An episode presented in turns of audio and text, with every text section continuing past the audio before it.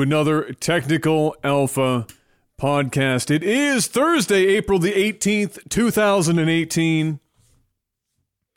And it is Wednesday. Getting the club turned up on a Wednesday. uh, and the reasoning behind that, for those who are watching this live, uh, and for those who are probably confused with the fact that this might have shown up in your RSS feeds 24 hours ahead of schedule, is because uh, tomorrow my better half returns to the city after being gone back home for six weeks, and her flight gets in literally like dead smack in the middle of what would have been our podcast. So uh, we are doing it today. We don't just and, uh, cancel podcasts around no. here. We reschedule. I wasn't about to. I wasn't about to miss my first ever podcast. Unacceptable. And so we're going to do it today, uh, and kind of wing it because I've got a couple of topics that I that I, I wrote down and some things that happened through the week that I had in the back of my mind. But um, let me just switch this over here. Um, but uh, I was out all day, and I only got back about hour and forty five minutes ago. Uh, I was at um, well, I had to help. I had to help my dad pick up my grandmother's car. That was at my aunt and uncle's, uh, one of my aunt and uncle's place, my dad's sister. Um, the grandmother that went into a home here in the, like last week. She finally she got into a Oh, home. she- oh, okay. Yep. So that we That happened. we thankfully, well, we knew it was going to happen. We just didn't know how soon we'd be able to find a place that had room and then like how that would all go down. So thank God we found one. And coincidentally, we found one that wasn't uh, in like Yarmouth. So we don't have to drive four Like, hours four hours. to go and see her. So that was like a huge benefit. Um, and uh, it's a place that um, a friend of my mom's mom, so the one that lives with my parents now, um, a friend of her life, her like lifelong friend, or one of them went to that home, and they didn't have much bad to say about it, so they were pretty happy about that. And so I went to go visit her after we had gotten her car, and I got to see her for the first time in, in quite some time, and see her in her new digs and uh, it's not bad. I mean, pretty much every old folks' home in this province, short of like the one that just got built here a year and a half or two years ago, is pretty much uh, like some post-apocalyptic wasteland shit. Yeah. I think Um, all. I think ninety nine percent of homes around like North America are like. that. Yeah, unless unless you were in some like high Unless you got money. high you got a lot of quality, money. yeah, lots Yeah. of money. Uh, so on the upside, uh, being where it is, there's a lot of volunteers that are there, and I'm uh, and that's it sounds weird to be positive about that, but you have to understand, and Jeff would hear lots about this anyway because his his wife works in uh, one of these places. Is that when you're doing vol- when you're doing it as a volunteer basis, it means you actually really like what you're doing. Uh, and so uh, when you have volunteers working there, you tend to get uh, oftentimes better work than the people who are people getting paid, paid. to do the work. Well, so because if you're volunteering, you want to be there. right? exactly, that's the Like, difference, if- right? Chances are, if you're actually working, you don't want to be there. Like you might want to be there. You might want like to, there but- are there are workers that are totally down for it and they're happy to get paid, but there are lots of people who are phoning that shit in on the daily. And if there's one place you don't want people phoning it in, it's the folks taking care of your grandparents or your parents in their old age. So uh, yeah, so I was I was happy with that. She's happy with the food, which was like a one of those things you're always concerned about is how shit is the food. Uh, but she's uh, she was pleased with it, and you can actually go there and uh, you just pay like seven bucks, and you can sit down in the dining room with uh, with them, and you can have like dinner and stuff there, which is really nice. Nice. So I'll be able to go and visit her, and you know have dinner or whatever with her if we wanted to do that. And uh, so yeah, I was out. You'll be the you'll be the handsome grandson that comes in and you Oh, can tell everybody stories and shit. Oh, of course, absolutely. Uh, or they'll, I'll be the I'll be the talk of the of the blue haired ladies This is when I leave. The, Yeah. when I leave, yeah. Yeah.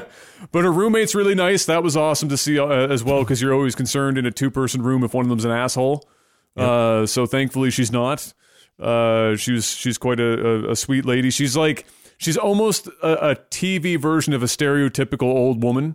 She's got like the the half beehive hair. You know what I mean? Like the '60s beehive, She's real white. and she's oh yeah, and she's got the horned rimmed glasses and shit. And she don't like black people. she never left the '60s.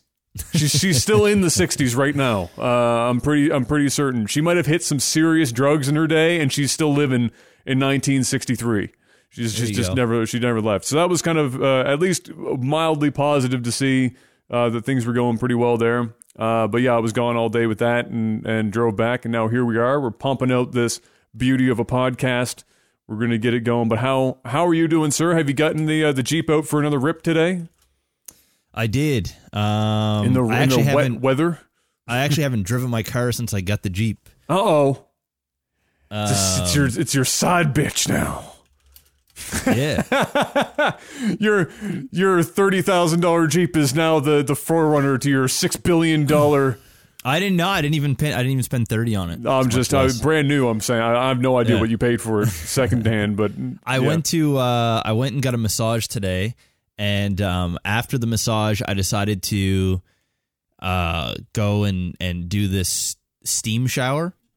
So I go into the steam shower. I'm like. Were you yeah, alone for the steam shower? I was. Oh, I just wanted to make sure. All right, okay. so they they they offered you know i'm like okay sure i'll go in the steam shower so she she goes she comes in she shows me how it works i'm like okay How Asian was this place, Jeff? um no it was um uh spirit spa so it's like a Oh, regular okay. So this it's like wasn't nice, this wasn't this wasn't a happy ending uh, No. hotel. All right, okay, No, all right. Just wanted to make sure. All right. So okay. anyway, she shows me how the stuff works. I'm like, okay. So I get in there, and there's a big, uh, you know, shower head Yeah, the- yeah. in the center. Yeah. it's like raining down water, and there's a there's there's a knob for that to turn it up and turn it down, and then there's another button that you can turn up and turn down the steam in in it, to, which hmm. basically like it's almost like a sauna, but there's like a shower in there. that's the how much do you want to pretend you're suffocating level is basically Yes. what. Okay, all right. essentially. So she shows me that this is how you turn it up, this is how you turn it down. So I'm like, all right, cool. She bounces, I get in. As soon as I get in, when you open the door, the cold air starts coming in, which drops the temperature inside the the actual shower, whatever. Mm-hmm. And I and we had it set to I think 33 or 34 degrees Celsius. Okay. All right, so it was steamy in there. It wasn't like you know suffocating, but it was hot. It You'll was get a hot. sweat on. You'll, you'll, So- so you'll get a sweat on. on. Yeah. So when I when I opened up the the shower door and I get in, the steam there's like this almost like a little not a hole in the wall, but we'll call it for the sake of it. There's a, there's a hole in the wall. There's a glory hole. Okay. There's a glory hole, right? And and steam comes shooting out of this thing to bring it up to temperature. So when I when I opened the door and I closed it when I got in, the temperature of it dropped by like 2 or 3 degrees and so the steam ca- came out. Okay. And I didn't see this thing down there and this Oh, was no. like as soon as you walk in like it's it's like a foot away from there and i'm just standing there like uh, holding the water uh, like feeling the water because it was hot and i'm like trying to get that perfect temperature so i can get underneath it and when i opened the door and closed it the steam went and hit the back of my leg my left leg Oh. and i was like ah fuck right? and, I, and, I, and i move over and uh and and i open the door like an idiot, like uh, Oh, trying to get some so it goes air, on full and blast it, and it goes on full, and I "Ah!" and I'm like, I'm getting fucked, bro. I'm getting fucked. And so I'm like, yeah, this sucks. I ended up leaving, and now the back of my leg is burnt, and it's Oh. fucking salty. Oh. Back of my leg, it's fucking salty right now. I feel Like like, they should have warned you about that. Dude, dude, I'm gonna show you. I'm gonna show you my leg right now. Okay. All right. Look at it.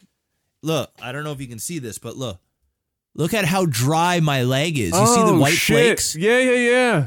And it's all underneath my all underneath my leg. I know it's not a sexy view there, guys, but Ah. like that it's all fucking just dry and crusty from where it got burned. Oh, Got that's like that's like ashy knees to a whole new level, bro.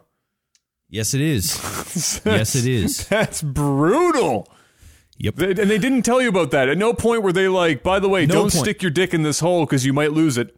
No point. No point did they tell me about that. So, you know, that was that This was was my America. You would have already won a million dollar lawsuit. would have sued and it would have been would have been great, but no, not quite. So Well, yeah, I know. Listen, the guy said he got a lotion. Dude, I'm telling you, it's not ashiness. It's my skin is dry. Like it got fucking shreked and now it's Just- just, crusty. Dummy. Just yeah, Yeah. Gab's saying aloe vera, the sweet and sour baby Yeah. Jesus out of that thing. I know. I got to put some put some shit on it. Bathe in it. Uh, So anyway, that that was that was my day. Um, and I actually worked out today too. So that was wow. And I went to the grocery store. I bought all kinds of like healthy food to get me through like the first four days of relapse or, of- or of uh, not relapse. relapse of of no. I'm So not you bought a box of donuts. I bought just to get ready of uh of what's the word I'm looking for here of of uh I know what you of, mean. of the grind. Yeah. Yeah. the first four days of the grind before Yeah, the yeah. relapse. Of course. Yeah, And then you're going to write an album, and it's not going to be as good as your other albums, and That's people right. are going to say that you fell off, and then That's right. you're going to bring back that whack ass accent, and people are going Mm. to still complain about the accent, and then you're going to like start complaining about the fact that you're 40 years old and you can't beat your best rap lines anymore. That's the circle of life. it's the circle of life. No, I uh, I did I did the, the the meal prep thing there like last uh, early last week, and uh, enjoyed enjoyed that for uh, for a time. But uh, yeah, I'm trying to find like it's it's hard because when you do when you do if you do meal prep, you yeah there's there's this line between between saving time because you only do like the same meal prep every single time and it's not you're not varying your meals at all you're just it's all the same shit. Mm-hmm. and then getting bored as fuck out of the food that you're eating and risking relapsing into into those box donuts. burger. Exactly. Exactly. So, you know, that's that's like the line you have to follow is at which point do I vary my food more so that I don't feel like I need to stuff my face with with all this nonsense to to make up for it. Uh, and I'm usually pretty good. I can get like I can do 3 or 4 if I really like what I'm eating, I can do 4 days of it and it's not Yep. really a problem.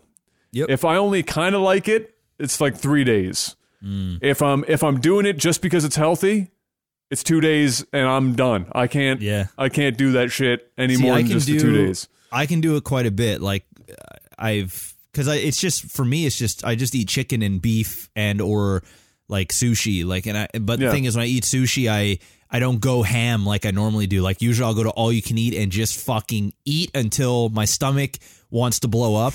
if I'm on a diet, which I am now, I'll I'll eat just just enough. Like I'll eat, a, you know, and I won't have any of the mayos or anything like that. I'll just like, you know, sashimi or whatever, right? And just eat the good stuff, and that's the show. But um, yeah, for me, I can I can eat the same thing for weeks. Like as long as it's chicken, beef, or salmon, I can do that shit all.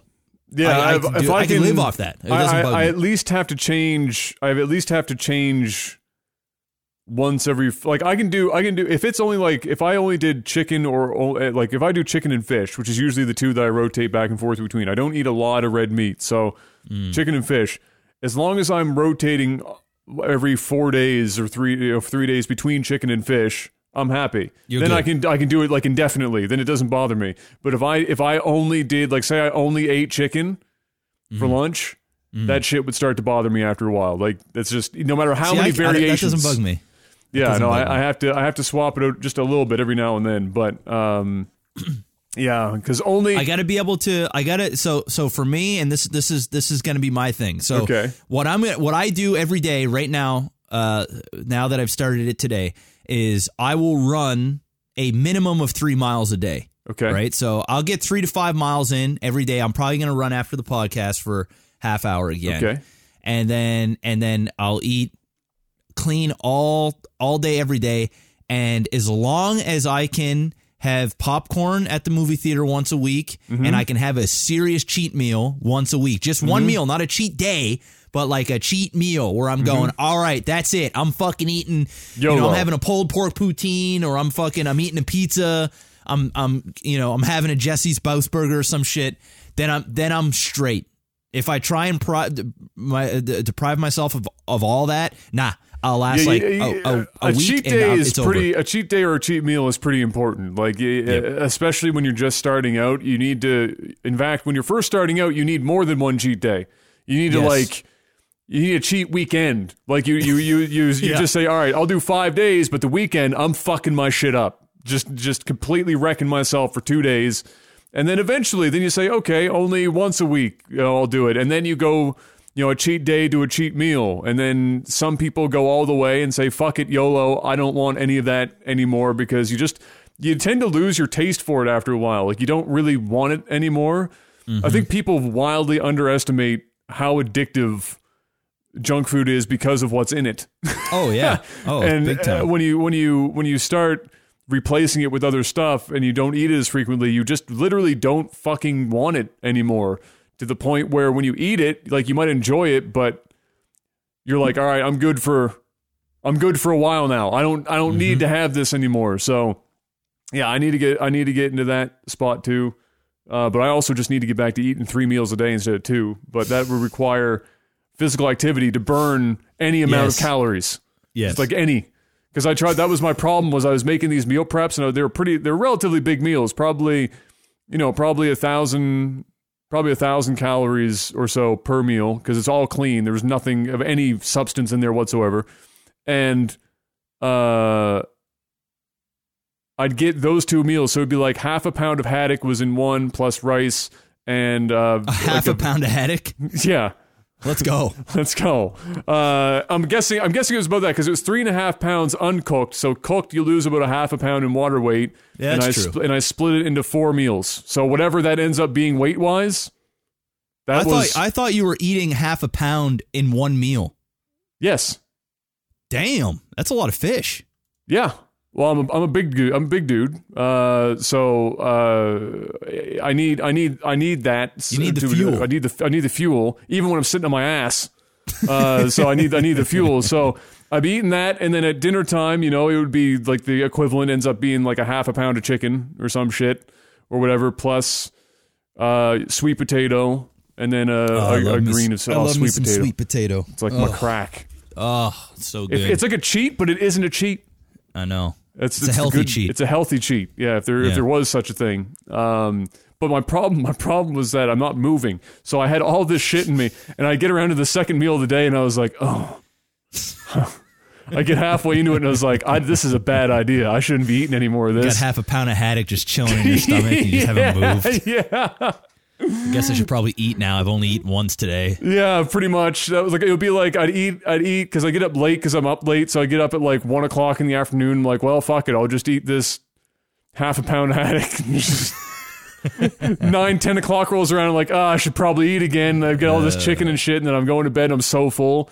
So yeah, I need to, I need to get some physical, some physical activity uh, in my body. But shout outs again. It's like I'm sponsored by Costco. Fucking shout outs to Costco because I bought uh one thing, one package of haddock was twenty four dollars, and there was eleven fillets in that Yeah. container. It's enough to feed a Filipino family Dude, that's twenty five that- bucks. That was so I did half the I did half the package for and it was 4 days worth of meals. Jeez, So fire! you're you're spending like I spent sixty dollars at the grocery store today. That'll last me, if I'm lucky, four days. If if I'm lucky, like I, bro, you, you know, need you need to hit up the Costco more frequently, bro. I know I do. And I got a membership. I just don't use I just fucking hate going into Costco. Like it's it's like an afternoon, dude. It's like you gotta get it's like you gotta you gotta like mentally be in a prepare yourself for Yeah, it. You yeah. gotta be in the mood for Costco. it's true, You yeah. can't like just go in to grab a chicken and get the fuck out. Like you start seeing other shit. You gotta walk through the aisles. You gotta you got to figure out what you need. It's like you got to go through your inventory space in your kitchen and figure out like what you're gonna grab. Like it's a fucking Unless unless you're buying predominantly your meat uh, and a couple of vegetables. So Yes. that's what I buy at Costco predominantly is is meat and some select vegetables. So they have frozen broccoli that is amazing. Uh, uh, every other every other type of frozen broccoli I've ever had has been absolute shit. Mm.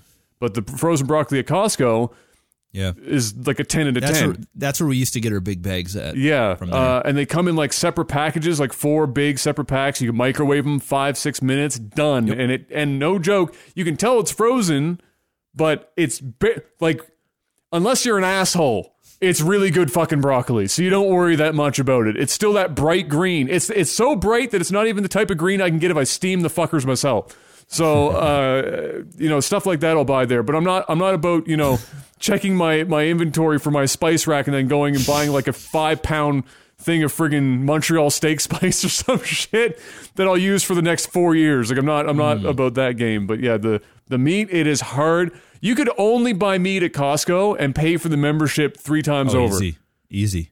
It's Easy. cr- it's absolutely insane. It doesn't even make sense. I don't even know how they make money on some of this It's shit. Volume. just it's because they sell so much of it. They can Yeah. they can make it cheaper. yeah, it's good stuff. anyway, Video this games. food podcast. Yeah, well, I had to fill some time because I actually don't have that much I have listed here right now. So I'm glad we good. filled. I'm glad we filled that up. Uh, all right. So uh, as far as the game news goes, Mr. Maximus Black, hit me up with the sound of endless remasters. Uh, endless remasters.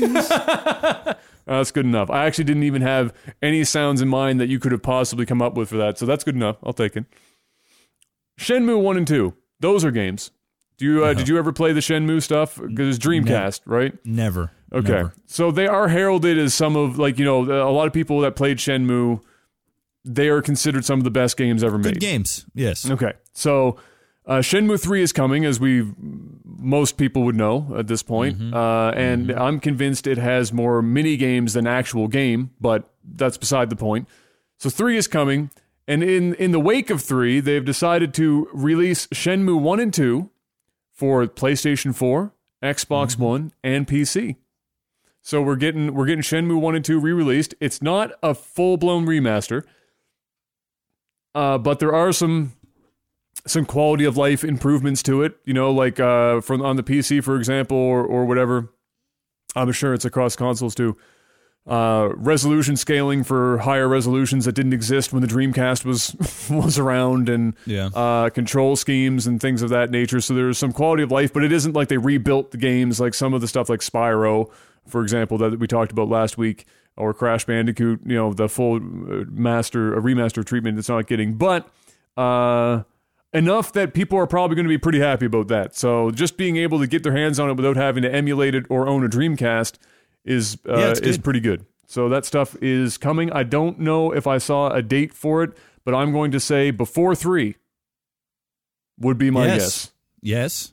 Uh, either it's either going to be before three or long after three, one way or the other. But after doesn't make a hell of a lot of sense to me, so I'm going to go with before. It'll definitely be before. It'll be like a selling point too, right? It's like you know, go and play the old ones before Yeah. the new, you know, the third one comes up. Get Or get caught up. yep. get caught up. Um, next up on this list, last week, uh, I think I talked about how, or we well, oh no, because we were talking about uh, Radical Heights because you had been playing some Radical Heights and, and whatnot, and I'd mentioned that that's Cliffy B's new game because they dropped uh, Lawbreakers or whatever to make Yes. to make this game. And uh, you know, I always like to rip on Cliffy B because I think he's a bit of a prima donna. Uh, but he's continuing to be a prima donna, so I'm going to take another opportunity to rip on Cliffy B a bit. So, Okay. uh, Cliffy B out there uh, complaining that apparently Fortnite is trying to poach some of his employees and taking them off of the current Radical Heights project. Really? So he's out there on on Twitter, being like, "Guys, look, there's enough room in this genre for all of us. You don't have to go out there trying to steal my employees because apparently they've done so. Like they've they've gone and offered these guys obviously better money than they're getting paid at Of of course. at Radical Heights, right? and the people are like, okay, I'm gonna go work for Fortnite. exactly. And I and I this have this- radical shit. obviously Cliffy when he brought on his employees didn't have them write any uh write any on any contracts for uh non-compete which would have been a wise move because then they couldn't have just you know hopped directly over to their competitor Mm-hmm. right off the bat and risked them giving away secrets or whatever else. So uh i'm just i'm i'm just going to if i'm going to be real here i don't think they're poaching shit. I don't think they're poaching shit because why would fortnite who is literally killing it right now take time out of their day to look and be like, oh, Radical Heights just started like 72 hours ago. Let's go get some employees on this game that just only just cropped up that that's in alpha that isn't showing, you know, it's showing promise, but it's not like it's suddenly going to take us out. Let's go poach some employee. Nobody, I don't think that happened at all. This is what I think. I think the employees had their name attached to Radical Heights and then send some resumes on over to Yeah. Epic and said, "Motherfucker, I want to work on Fortnite because that shit's fire." That's Yep. that's what I think. And then and then Fortnite might the Epic may have hired one of them or something, or if they Oh, needed sure. devs or whatever. And then now now he's going on Twitter and just be like, you know, trying to make Fortnite a bed. Dude, you, know, know? what? I- If, I, I'm going, if I'm going to be honest with you, I think Cliffy B is having a bit of a midlife crisis right now. All right, Cliffy hasn't been particularly relevant in the video game industry in a long while, and he used to be kind of like the cool hip dad, or, or the cool, not even the dad, but the cool, the cool hip guy. He was the guy that could go out on the E3 stage and say "fuck," and everyone was like, "Ooh," but it's Cliffy B, so it's okay, right?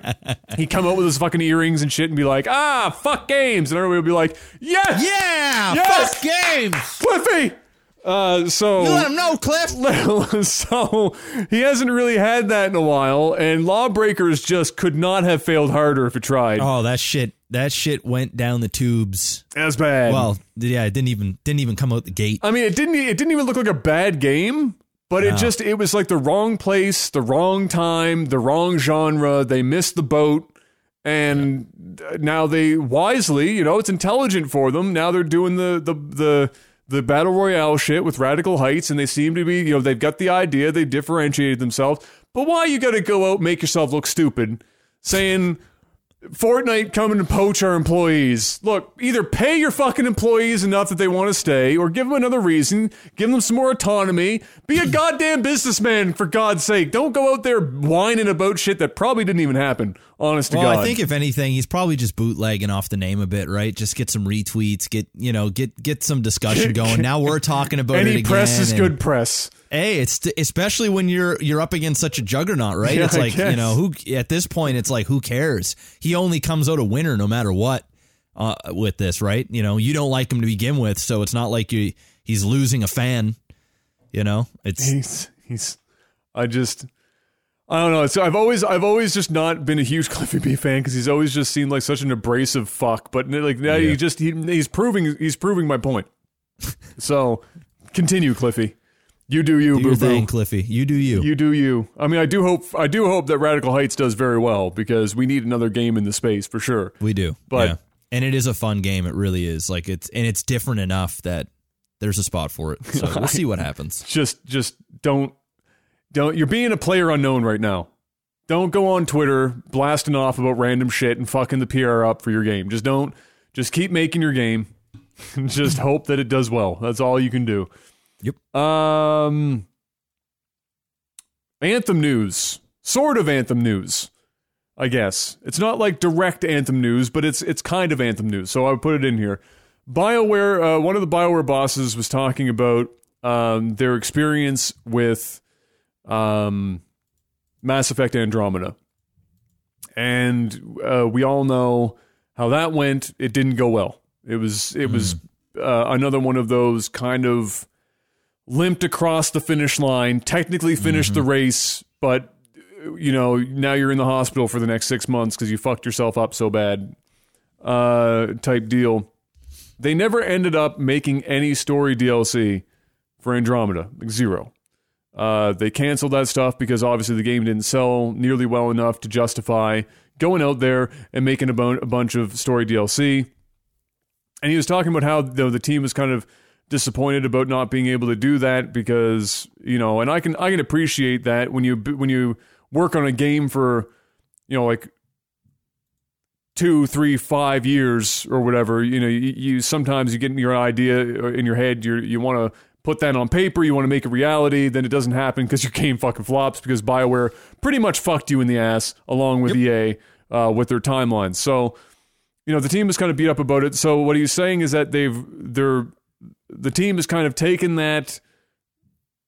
I I don't know if you want to call it a lesson. I guess you call it a lesson, and they're trying to now make that a something for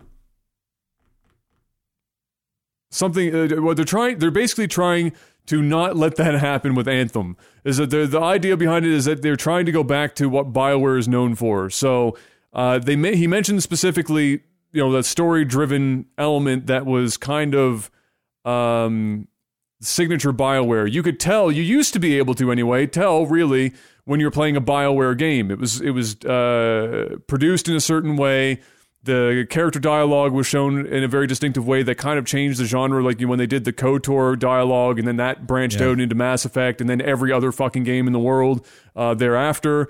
Um, you know things uh, things of that nature. That you, you used to be able to distinguish a Bioware game, and it was always some continuity, and it was done well, and it was just done well, and it was written well. It was clean. Yeah, it was and, clean. and and Bioware has not been associated with high quality for quite some time now, and so uh, he's hoping that uh, or, or or their plans are to try and bring that back with Anthem, which means, and this is this is what I'm interested in. Then they obviously have some uh, plans to have Anthem be relatively heavy with story, which is not something that Destiny did particularly well for a long while, uh, and are still struggling with now. Uh, and you, you know, when I play Destiny, I definitely feel it. You know, the game is is put together well, but it kind of feels empty in that the the story, if it's there, is not told particularly well, and the characters aren't particularly uh, good. so uh, if if we did have a game in that in that genre with a, a great story, that would be that would be kind of cool. Um, but uh, that's I guess that's their whole plan is just try and get Bioware back on Bioware track uh, with. Anthem. yeah, I hope they can. Uh, I feel like if they don't, Bioware is going to go broke because Anthem's probably all of the studio's money. Yeah, it's their. I think it's their last hoorah. It's either they, it's gonna make or break them. Yeah. Uh, which would be shit if it broke them because BioWare holds license to a lot of really damn good games.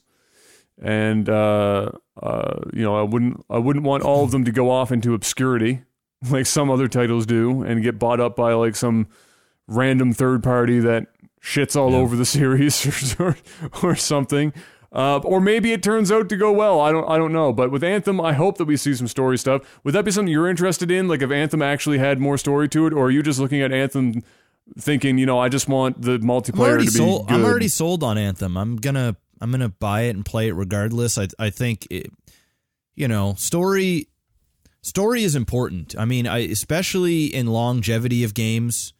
Um, to want to keep going back, like gameplay will only get will only take you so far, Yeah. right? Gameplay will sell you a game great, and uh, will create some nice buzz, but even good gameplay goes stale. Like it doesn't matter and it's it's the story that keeps people engaged and wanting more. They want to see what happens next. They want to they want to get attached to characters. They want to feel for characters and that really should be your focus in any game that's that wants to be out long term. Isn't that what expansions are all about is to expand on what you've already built. So I think if they if they do prioritize uh, a great story and on the flip side a great story can actually um, overshadow some not so great gameplay.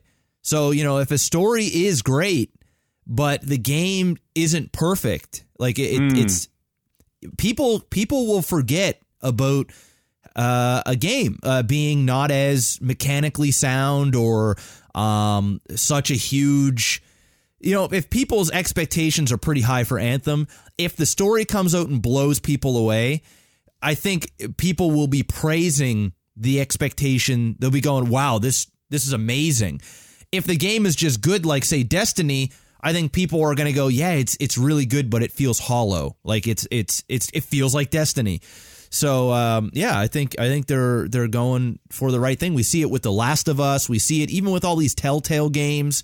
Story keeps people invested and involved, and if they can do that, then I think they'll be successful. Yeah, I think I think that's something that people uh, or, or developers have tried to bridge into into multiplayer centric games for a long time that are outside of like the MMO sphere, right? MMOs have always always tended to to have relatively deep lore and stories behind them to some degree, uh, at least the good ones anyway.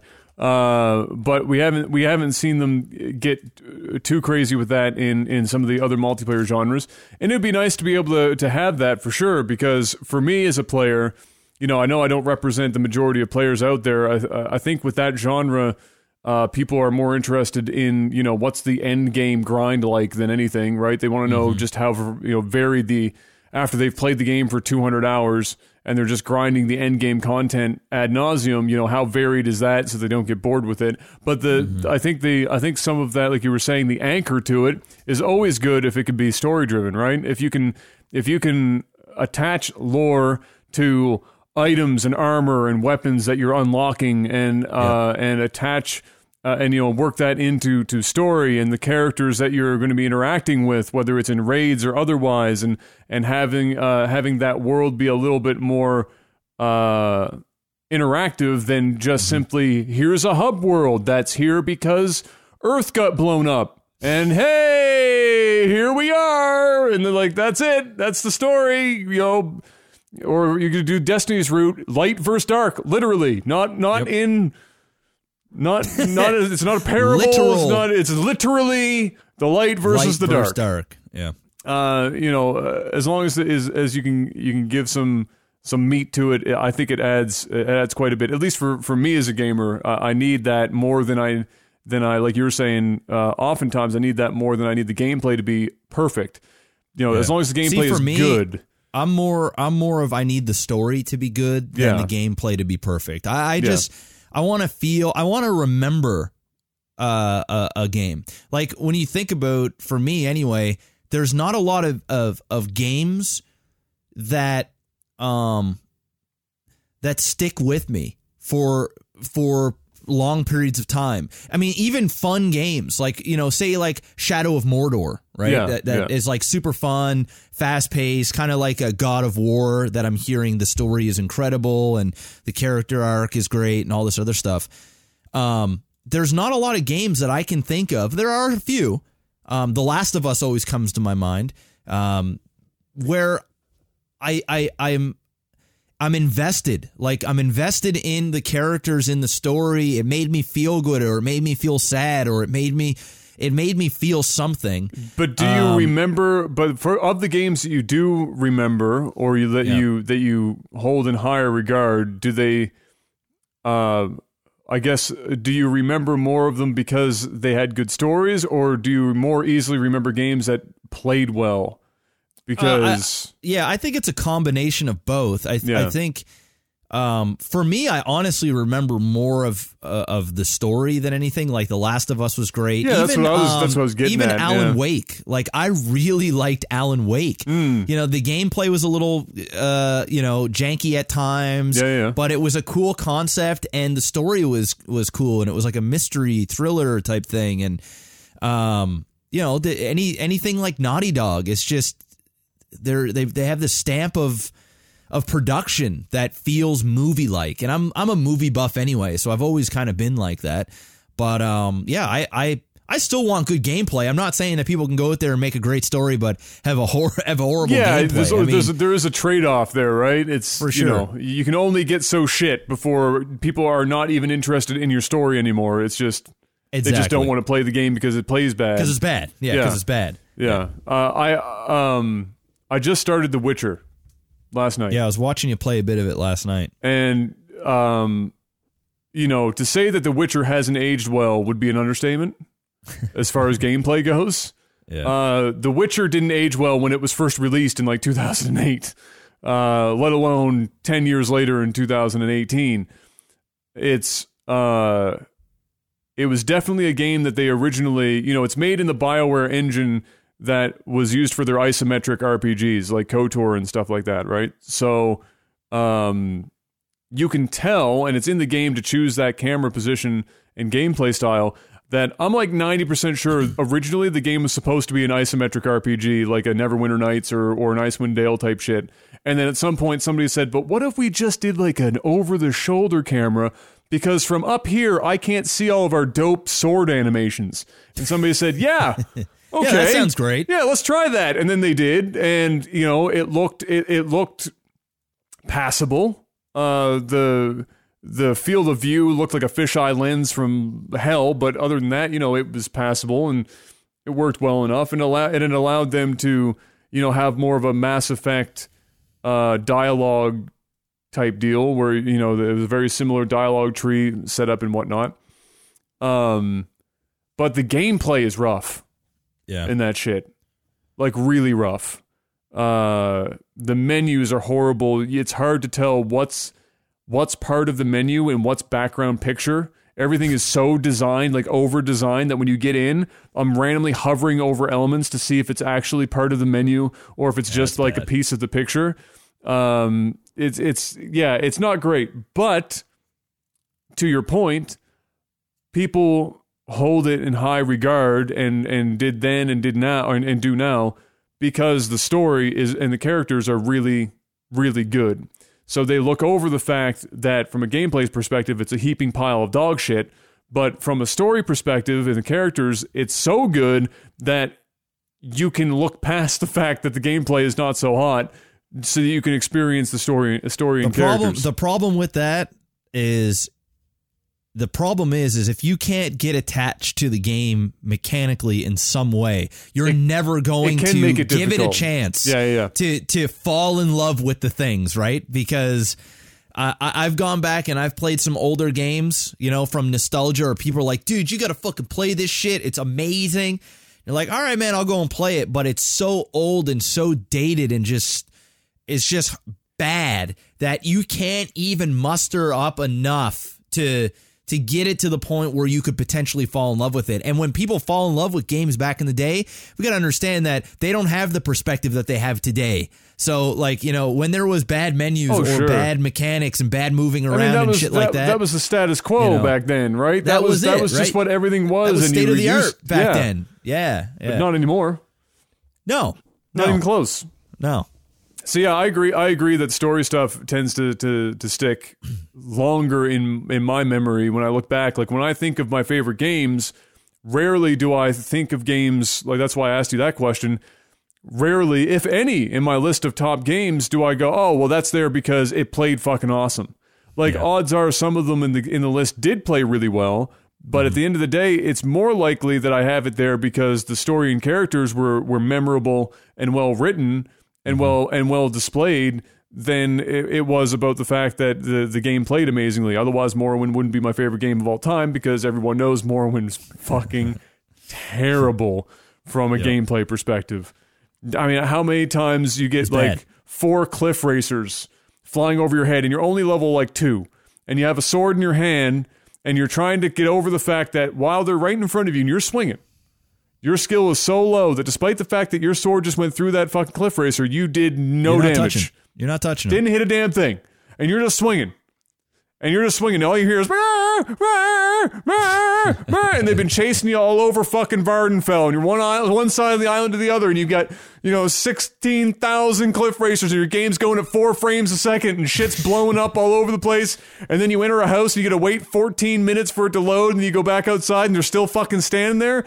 Yeah, it's, it's bad. But story and characters in that were very were very good. So yeah, that that's uh, all of that to say, if they can get that into Anthem, I think that's going to take them a long way, especially within the genre. Because if it doesn't have that, I think and I think you said this too. People are just immediately going to say, "Oh, it's just Destiny," and they can't. I don't think they can afford for people to say it's just Destiny. Well, I think even I if think it's if better. they I think if they do say it's just destiny, I think we're we're also going to hear a part on the end where they're going to say it's just destiny but not as good. yeah, right? I don't Yeah. think I don't think it's I don't think we're going to get the it's just destiny. It's either it's going to be it's just destiny but not as good or it's destiny but better. Yeah, Right? It's yeah. it's what Destiny 2 should have been, right? It's it's going to be one of the two. yeah. So, we'll see. Uh, what else do I have here in my bag of tricks? Oh, apparently, according to uh, a company insider who re- who remained anonymous, Battlefield Five is currently internally prototyping a battle royale mode. Mm. Um, not that that should shock anyone that that might be happening. So they're prototyping. It doesn't mean that it's actually going to happen or that it would be part of, of Battlefield. Maybe it turns out to be a separate game. Maybe they make it a, a, a piece of content that comes out later. Uh, but I think we all, I, th- I think we all understand if you're part of the battle royale space, odds are, if there's one thing that, if there's one game or or or series that makes sense for battle royale that hasn't done it yet, Battlefield is absolutely the oh one. yeah, I mean it's that's the mecca. Just Yeah, that's, that's that's- the show, right? And and that would spell pretty much game over for PUBG if that happens because Oh, Battlefield done. because Battlefield uh, occupies the same kind of arcade simulation sphere. It skews a little bit more arcadey because it Of it, it, it's it a went console game. because it went well. It went it moved closer to Call of Duty over time because COD was so popular, right? So it kind of got away from its its or Mm-hmm. more semi PC roots and went towards the COD route.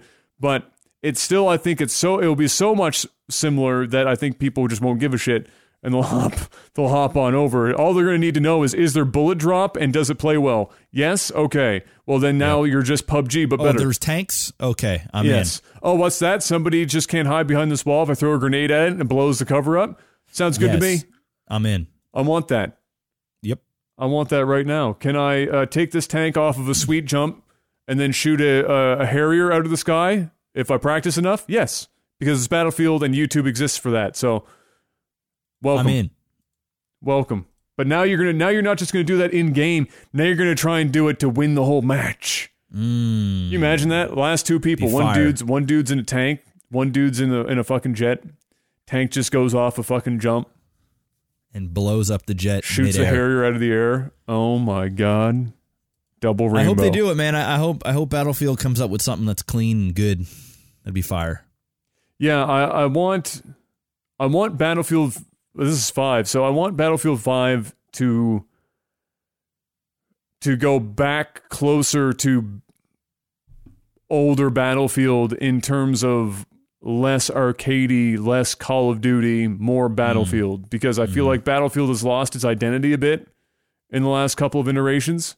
I agree. Uh, and it would be nice if we got, you know, went back in the other direction a little bit uh, to to get more into that that arc that simulated uh, kind of feel, uh, that grittier feel. Uh, Because the the fact that it felt like Call of Duty to me was part of why I didn't play a lot of Battlefield for a while because um, it felt like I was playing uh, Call of Duty, but it it wasn't.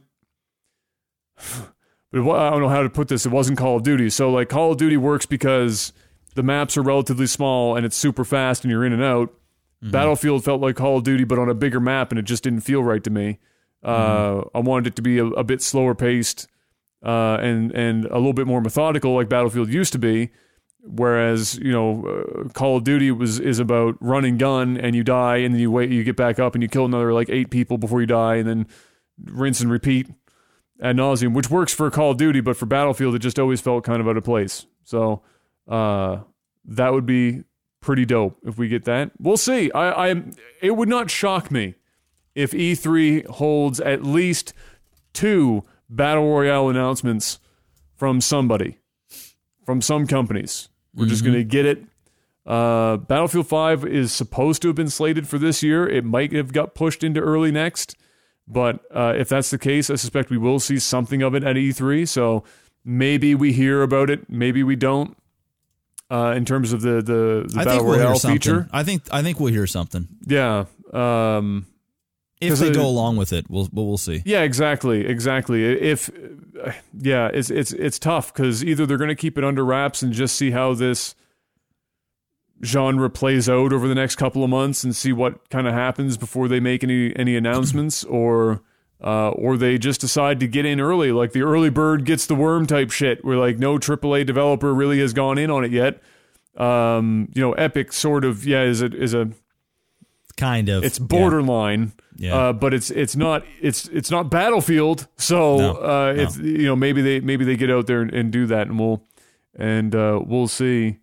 Oh, something I saw, um, and chat might be able to uh, think of the name before I can think of it off the top of my head. If I can, um, it's called is it called Iron Sights or something like that? Uh, Summit was playing it yesterday. Iron sights. It's like Iron Sight or something like that, something along those lines. Anyway, he was, uh, you know, everyone else playing it had like four viewers, but he was playing it and he had like thirty thousand or some, you know, usual. usual Oh, is that the tank game? No, no, no, no, no. Um, so it's is it Iron Sight? I just want to double check this now before I keep calling it that. Uh, I'm pretty sure that's what it is. There's a directory for it. Yes, it is. It is. Um, so, um, I saw him playing it. I, I clicked on. it. I was like, "What is this?" Because I saw it in the t- you know in like I think it was like the top ten games because Summit was playing it and there was 13,000, 14,000 people watching him. So I go and I click on it. I'm watching him play. This is I'm not joking to you. If you want like Call of Duty, Modern Warfare 2, but not Call of Duty, this, is, it? your game. okay. It's I think it's free to play if I'm not mistaken. Uh, and when you watch it, you watch you watch 30 seconds of it, and you're gonna think that you're watching Call of Duty Modern Warfare 2, right down to the kill streak things with like uh, the UAVs, uh, the guided missiles, uh, the, the like that whole nine yards. Like that's that's in there. Um, it run the run and gun aspect of it. It looks like Call of Duty. So the the gun bob and, and the speed in which you're running and the snapshots and, and things like that all looks like COD, um, but it's free, and uh, it didn't look that bad honestly for a free game. Like if you if you've been if you were disappointed with the fact that the Modern Warfare 2 re-release didn't have proper multiplayer because that's what you were really looking forward to because they decided to not make money that day um, uh, then this might be. I mean, I think it's PC only, but it might be a viable alternative for you uh, because I don't think there's a game that could get any closer to being Call of Duty without getting sued. Uh, it's it's that close. So uh, yeah, just uh, that just popped in because we were talking about uh, COD and uh, and Battlefield, so you can give that uh, a little look see. Uh, very quickly, just because I'm tired of talking about battle royales, but Sure. uh, you got to mention it. There's um, do you did you see the uh, PUBG clone game? I'm sure you've heard of it at this point. Is it the one from China? Yeah, the China one. What's it called again? What? What's it called again? It's like some Uh, fancy like like Lord of the. Rings ass sounding yeah, name, isn't it? yeah, that game. Um, it's Like starting to a lot of Elysium Circle yeah, or some that's shit. what it is. It's starting to get quite a bit of traction, and um, it it it is quite literally PUBG without all the broken shit. It's just a better, legit PUBG. It's people that are playing it are going, "This is what PUBG should be," and the game is gonna like blow up. Like it hasn't even people you can you can download it. There's like a way you can get the game if you're from North America and you have to deal with like a heavier ping, but people are just playing it because it just runs like butter and it just looks amazing.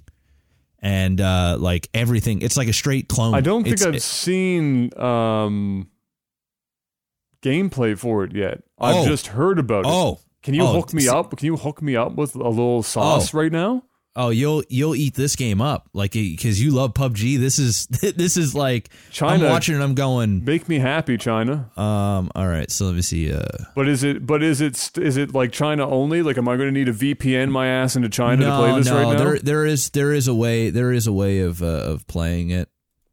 Gonna have to take some Here. Mandarin lessons. Uh, here I just sent to you on Skype. Um, that's the gameplay anyway. I just took some the first video that I saw, but if you just kind of scroll through it a little bit, you'll notice it is apparently too like when you have it maxed out on graphics, it just looks like sex. Um, everything everything is like copied. Like the sound effects sound very similar. Oh my god, dude! I saw Um, three seconds, and I was like, "This is." I'm Yeah. watching PUBG right now. Yeah, the water in this game looks incredible. Like legit water. Like when you're zoomed in and it's raining, it looks dope. The the glare of the sun looks dope. Um there's it's just not glitchy as fuck. Like it, it just runs the, everybody is saying it is PUBG, but way better. Just But it just doesn't it have the player base third yet. person only though? Is would be Yes. my that Yes, see that that kind of that kind of kills my boner. I do believe it's third person only. Somebody somebody can correct me. Now, when you zoom in, like yeah, when you when you in, when you go to sight up, it's it's it's first it's person. first person. Yeah, yeah, yes, yeah. Um, oh my god, this is that's it's hilarious.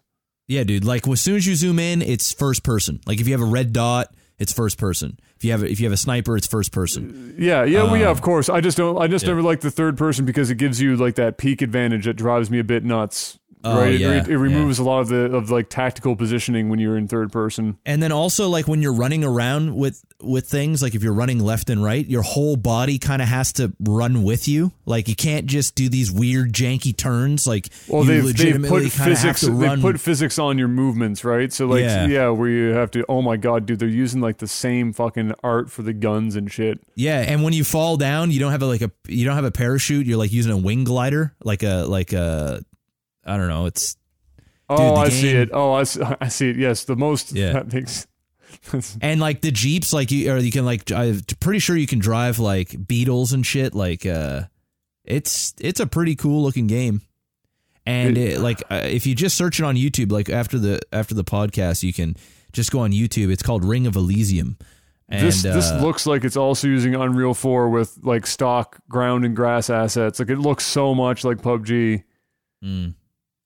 Yeah, it's uh, it's a it's a clone. but They as long as- clone the game, but, But as long yeah, but as long as as long as it plays better, that's all it has to do. oh, infinitely like That's we're, literally we're- it.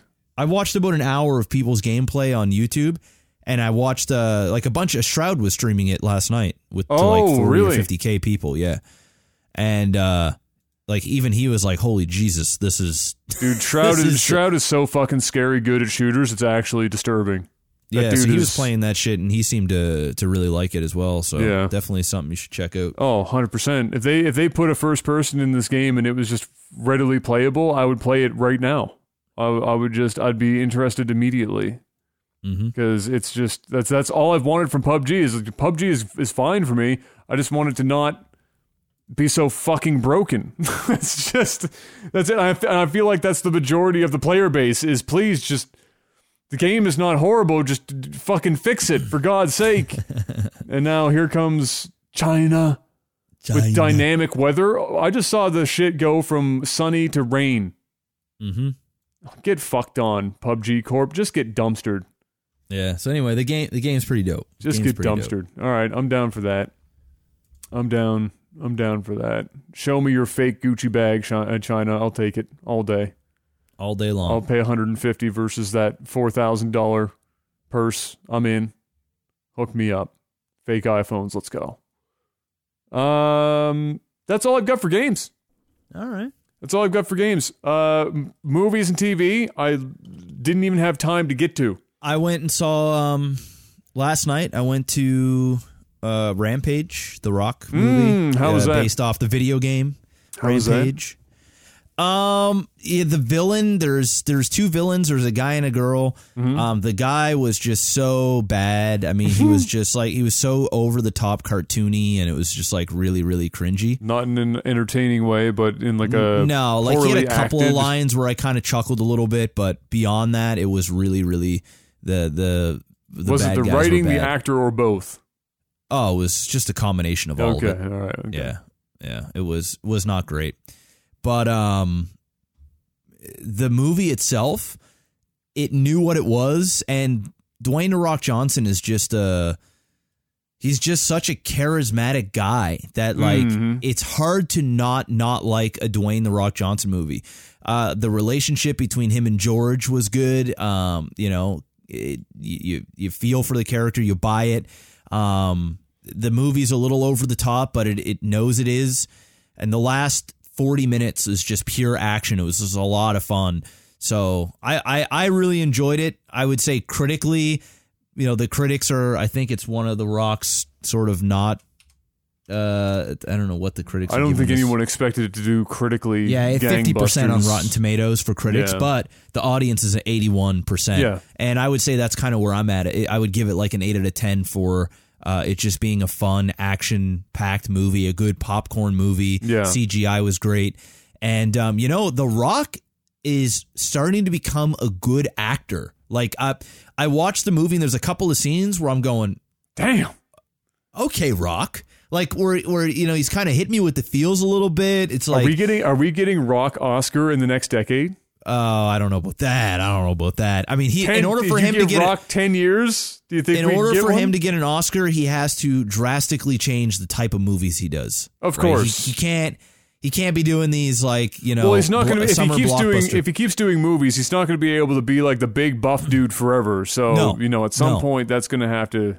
Yeah, Gonna have to he's gonna. change. he- I think. I think if The Rock did do something drastic, like lose a ton of weight, um, you know, or play play some sort of character that you just you had no fuck, like whoa, what the fuck? That's all of a Rock. sudden, all of a sudden, he's the machinist. Is what you're saying Yeah, right now? like you know, if The Rock lost, The Rock lost like sixty pounds, and he grew hair, and he he, only weighed like, two forty. Yeah, like he only lost a person, um, you know, it wouldn't be too bad. I don't know about an Oscar, but I think I think what where The Rock is going to start to come is I think critics are going to start to respect him Okay. um, as an actor. Well, that's good. Um, you know, he's he's he's good, man. He's good. You can tell, like. I would hope so. With the amount of fucking movies and shit and TV, all the stuff that he does, like I would hope that he's get that he get better. Like you see people like um, Arnold Schwarzenegger or Jason Statham or uh, Jackie Chan or um, you know uh, those type of of movie stars where yeah you know they have gotten all of those people that I've mentioned they have gotten a little better with their acting over the years but they still have kind of they they they they haven't gotten it hasn't been this like drastic you know change Yeah, of course. Yeah, yeah. where where you're like holy shit you know wow what these guys just transcended you know Mm. but I think The Rock has an opportunity to almost if he if he doesn't typecast himself so much he has potential to to almost become a Will Smith So to- is the to- Rock is the Rock the next? No, I think this is a better analogy. Is the Rock the next Matthew McConaughey? no no I don't think he's that I don't think he's that I don't mean in terms of be- the level, but I mean going from typecast rom com Yeah, mm, I think it's more of a Will Smith. shit. I think it's more of a Will Smith. okay. I think that's yeah, he the was like a comedy specifically. Yeah, Yeah, and and and Will Smith has done plenty of action films too, Yes. right? Where Yeah, he's he's it will if Will Smith was 200 pounds heavier and had tattoos. At the, at, you know, obviously, The Rock doesn't have the acting chops that Will Smith has Yeah, as yeah. in terms of like dramatic, but um, I think that he can get there. I really, truly do. So we'll we'll see. But I, I enjoyed Rampage. I think if anybody was thinking about going, it's a good it's a good time. I think I think yeah. I mean, it's it's definitely that is a movie you want to see in theaters. It's it's a popcorn movie. It's a big action movie, and it's The Rock. He's fucking. Yep. He's a he's an entertaining dude. You you're you're uh, even if the movie isn't isn't something that you're gonna go and and think about for the next three weeks about how deep and thoughtful it was. You're there for entertainment. Rock's gonna entertain you pretty much every single time. Doesn't matter Mm-hmm. what movie he's in. He seems to just do the job. He, he entertains you, and that's arguably uh, as far as going to the movie theater, more Well, important than than the going show. there for like a, a, a fancy drama that's going to be an Oscar bait. You know, you can watch that in your living room and get the same, you know, the same kind of uh, of effect. But you Mm-hmm. go there and you watch the big, you know, was it an IMAX? Uh, it was an IMAX, yeah. It wasn't Yeah, 3D, uh, but it was an IMAX. It looked great. Like it I, I looked prefer great. non 3D IMAX, so I'm I'm all over that for sure. So you know, you get that, you get the sound, the big screen, Yeah. the the Rock being the Rock and doing a, an epic, uh, you know, The action last job. 30 minutes, man, was a really good time. Like I've seen a ton of like uh, Pacific Rim. There's so many Yeah, yeah. Godzilla. There's so many of these big monster movies now. It's even even like Cloverfield. Like you see these big things that are destroying cities. This really uh, this had it as well, but it it was different. It was um Did it, was, do it better than the other ones? in some ways yeah it really it was uh, it was really did it do it as good as like pacific rim 1 i don't know i mean i don't i don't think so You But- you mentioned when uh, in your list of you know people that that have done similar career arcs as The Rock, you know, with with the uh, you know Arnold and and and Jackie. You know, Ar- Arnold Arnold was never a particularly god tier actor to say the least. He never no even but he has he has a couple of movies out in the last few years that were surprisingly emotional and he showed some acting chops it Oh, wasn't good. like groundbreaking but same with um Um, what's his face? Uh, crazy racist. Um, that makes amazing movies. Um, oh, um, uh, uh, Braveheart. Uh, yeah, exactly. I was about to say Braveheart, and then now that you said uh, Braveheart, now Mel it's Gibson. gone. Mel go. Gibson. Yeah. Mel Gibson uh, also has a movie that was really good, and I'm not sure if I told you to watch this one or not. Mel, I think uh, you did. Uh, you, you might have. Old Melly. Yeah, uh, for everybody that's that's listening, if you guys want to watch a good Mel Gibson, by the way, he's doing Passion of the Christ too. That got like he- he's doing that. The sequel Um, where Jesus comes out from behind the stone and it's Easter. Is that going to be what the movie's about? I think so. I Okay. think so. um, Bloodfather. Bloodfather. If you guys want to watch like a good B movie that has some emotion and um and some really good solid like gangster action, I was going to say Uh, Bloodfather just sounds like like a a, a mobster slash uh, Jean Claude Van Damme movie. yeah, Blood Father. Go check it out. it's a good good way to burn an hour and a half. It's it's a it's a solid solid film. You mentioned Jackie Chan. How many of Jackie Chan's like honest to god dramatic uh, role movies have you seen in your day? Because most I- of the, most of them are in Chinese. I think is the is the problem, right? Like a lot of his dramatic, more dramatic shit is Yeah, in I a think language that neither of us understand. Well, the most dramatic I've seen was his most recent one, right? The one where Yeah, uh, it's exactly. like the Survivor or whatever the Uh, fuck it was uh, called. the foreigner. The Foreigner, yeah. And that movie was kind of boring. Like it I really have was. I have a movie upstairs. Nineteen. It's nineteen eleven or something, and he's he's the lead role in that. I haven't I haven't got a chance to watch it yet, but apparently it's it's really uh, it's really well done, and he does a good job in it. I have a feeling that that most of his dramatic acting skills probably lean on his native language, which would be perfectly acceptable. Because Jackie's never spoken great English ever. Even even today, no matter how many English movies he's done, he's like phonetically hacked his way through every single one of them without actually knowing what he's saying ninety percent of the time. He's just fun to watch. He's just a fun I fuck, guy dude, to I, watch on I screen, fucking, right? I fucking So, love Jackie Chan. Yeah, uh, but in terms of dramatic roles, like Jackie Chan never is never brought up. Like I I don't care even if in China, you know, like you know, maybe maybe I don't know. I don't watch Chinese movies, but I I think even in the world of China. And and uh, I don't think Jackie Chan would be brought up as a dramatic. I think he's still known as the the the fun kung fu. Well, know, yeah, that's what he's going to be most right? known That's for, his for thing. sure. I'm not yeah, saying yeah, he can't abso- act. absolutely, yeah, yeah. yeah. I mean, obviously the the man can act, but I, you know, dramatic dramatically, he's he's definitely not even somebody you bring up. got to give him up for got to give him up to him for the uh, the the mixture of comedy and and kung fu movie style is pretty fun. sure he's the only one that really pulled it off. Uh, yeah, and he's been he- trying to get Rush Hour Four for a while now, so it's yeah, I think it'll happen. apparently they confirmed that. Like uh, Chris is in, Okay, well there you go. so that that is a thing that's happening. Um, I retweeted it a few weeks ago when when they made the announcement, and and uh, it was just my body was ready. I'm in. They just had My to say body's it was ready. happening. Oh yeah, those movies are some of my favorites to watch. Like I can watch those movies many times, and I I, will have still watched laugh. those movies many times. Yeah, exactly. Exactly. Anything else uh, happen in uh, the the realm of movies and TV in the last uh, last week? Uh, I, I briefly, I had literally five minutes to scan Screen Rant, and I didn't see a hell of a lot going on in there. Uh, nothing much. Like uh, Jurassic World had another trailer that dropped where it actually looks like a decent movie. Um, uh, but beyond that, uh, we're getting ready for we're getting ready for the mega movie season, right? You know, Avengers Yeah, coming yeah. out next week, and it's uh, yeah, it's gonna be, it's gonna be uh, well, we're gonna be what doing the podcast next? Are we doing it?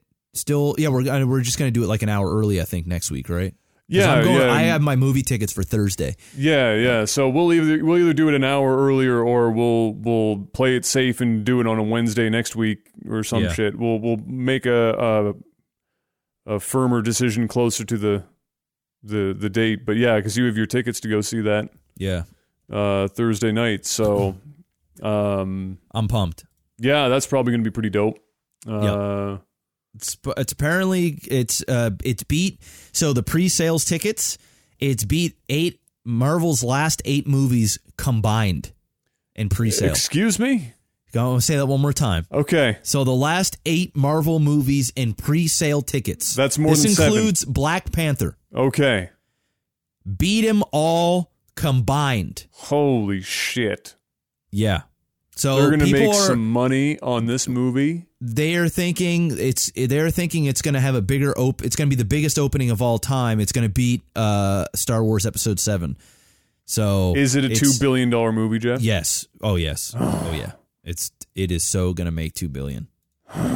It is so going to make 2 It's a bunch of old sweaty white men just swimming in money right now, just Yep.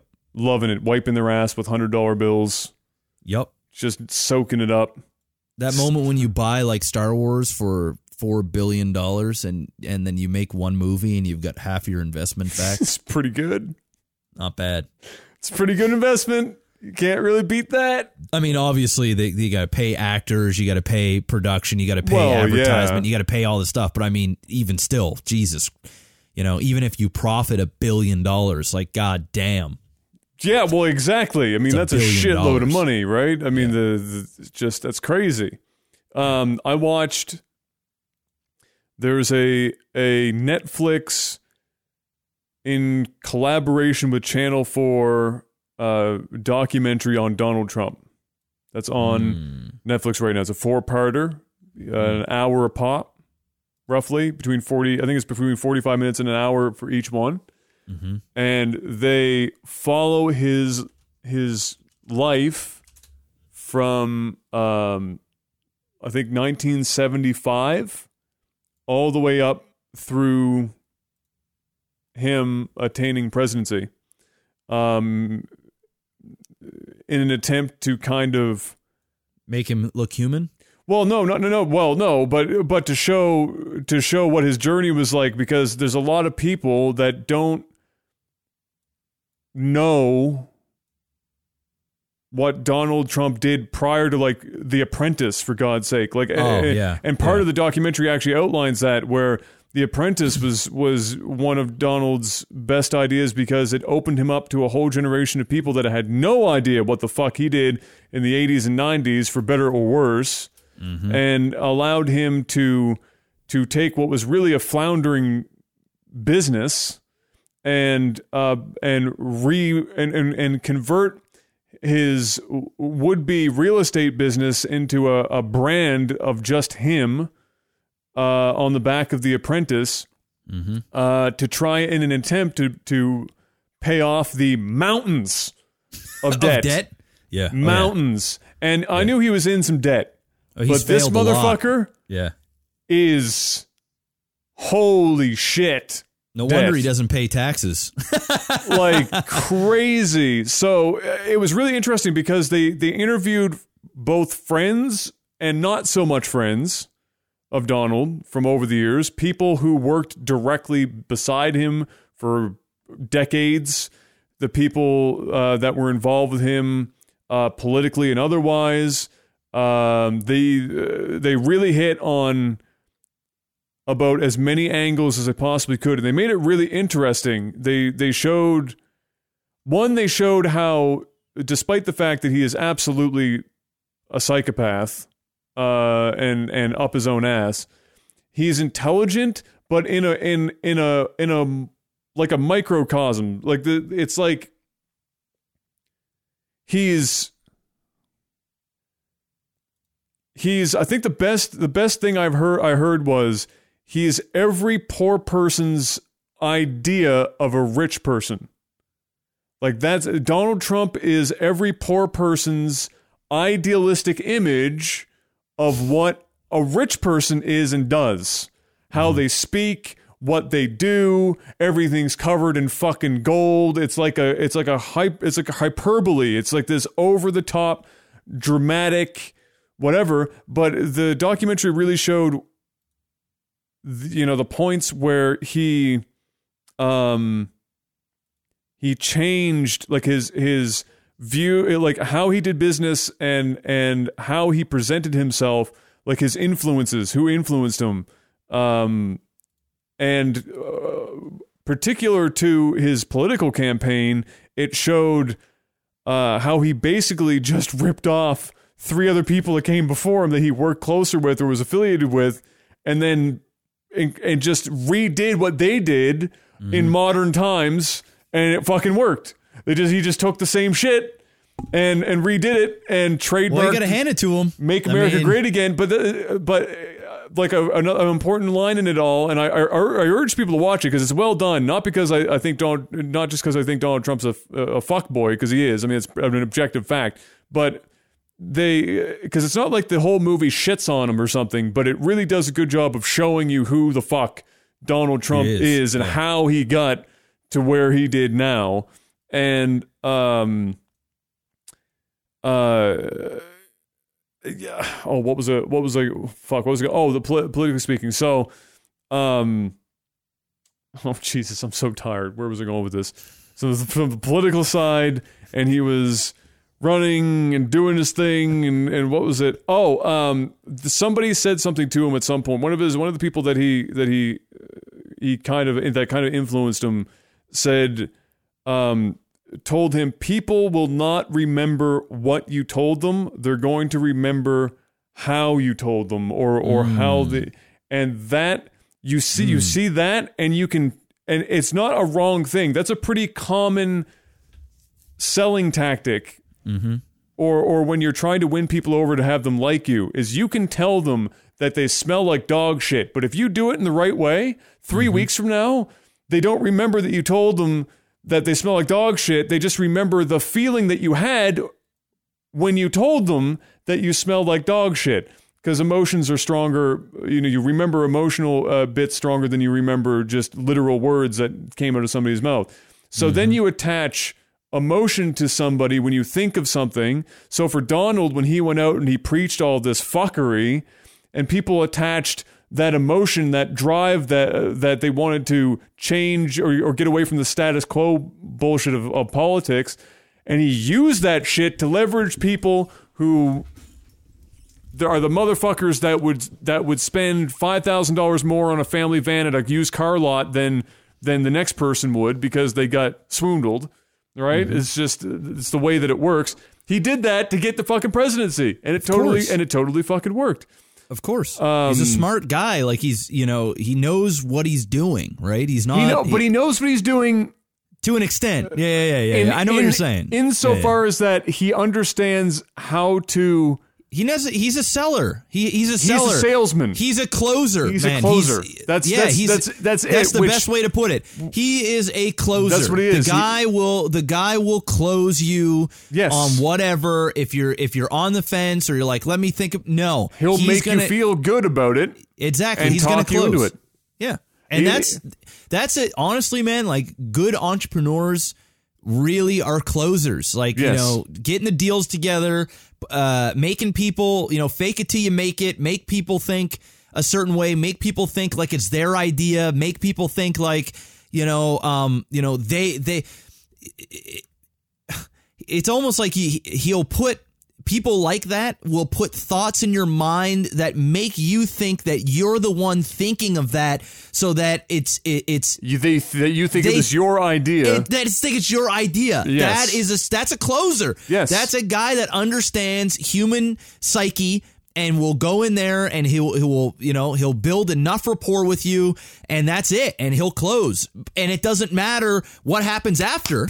He got the sale and that's it. Like he's not asking you to be your friend. He's No. not he's not there to to do a follow up. It's, It's like you one got guy. closed. It's like you one guy they they interviewed. He said this guy he worked with and, and worked with his dad for a long time, uh, and then he was working for him too. And then every time he saw him uh, at, a, at an event, uh, um, he'd ask, you know, how's how's your dad doing? Right? Okay. So this guy's dad died. And hmm. Donald asked him, "How's your dad doing?" For like five more years after that, and he said, and, and the guy just said, eventually, he just said, "The same as he did last year, or the same as he was last year," because he's been dead for a half decade, Donald. because he doesn't care. Because he doesn't care, right? He doesn't. He doesn't. He care. doesn't have like. There's no. He doesn't have any morals. He doesn't have like fundamental ideals or anything like that. That that guide. hi- It's it's money and Yeah. closing it, and then and then That's it. And then he He'll just go through the motions. and he That's it. desperately wants everyone to love him so yeah, fucking yeah, yeah. much that he will do anything to the point where now he's he's a he's the the documentary showed. I mean, it, it skipped. The, you know, it skips like five year periods sometimes, obviously, because you can't like do a day by day analysis of the motherfucker. But you'll see in interviews and, and how he handled himself. There was like a point that fucking switched where he he went from you know using some hyperbole and a little bit of exaggeration to literal pathological liar just where everything that comes out of his mouth is bullshit there's there's literally no truth to any words that comes out of his mouth he just says nonsensical shit Yeah. Yeah. uh, and and uses uses incredibly over exaggerated terms. Everything is stupendous or fantastic or it's the best or you know nobody's ever done it before or you know it's it's all this like over the top whatever and it's all bullshit. There's nothing that he says is true. But there was a point where he kind of switched over to that, and it was when it was when business was failing him, and he had to just. like I feel like Adam is just telling us the whole documentary. I just want right? to Let's- it's so good. I All saw it and I was like, oh my God, this is such I'll a perfect. I'll- view. I'll- watch it. I will watch it. For I sure. will watch it. All right. Yeah. We'll talk about it another time. Yeah, for sure. But definitely go go and check that out. And then uh, other than that, I've just been watching The Office. Uh, I'm I'm not going to be able to finish it before Gabs gets here. I'm um, almost done season five, but the last three seasons were were hit or miss anyway. Except for like the last couple episodes were fire. But I'll I'll find some time to watch those because she's not a fan of The Office. But uh, other than that, um, oh, there's that new Lost in Space that a lot of people are talking about on Netflix. Yeah, I told haven't, you about that. Remember? Yeah, yeah, yeah. And I haven't uh, I haven't a chance started. to watch that. Kayla and I are going to start. She, Kayla's been working like a dog, so she's off on Friday. She Hmm. has a weekend off. It's my grandfather's 80th birthday party on Saturday, so I have like eight family members from Victoria flying in. So on Friday, we'll probably start it on Friday, and then when we come home, we'll continue. So, um, but I hear good things about it. Uh, Yeah, I've about been the- hearing- the series. I've been hearing good things about it as well. I didn't watch it because I thought maybe Gabs might want to watch it too, so I decided to hold off on it in case that was uh, the case. But yeah, I've been hear- hearing good things about it. The other thing that you should watch is on Netflix. Uh, you've probably maybe have seen it scrolling through. David Letterman has the his thing. Um, my next guest requires I no saw that. introduction. Yeah, I Did didn't you watch it, but I saw it. I saw it on there. Okay, watch the Obama one because it's fire. All right. It's the first one he did, and it's absolute fucking fire.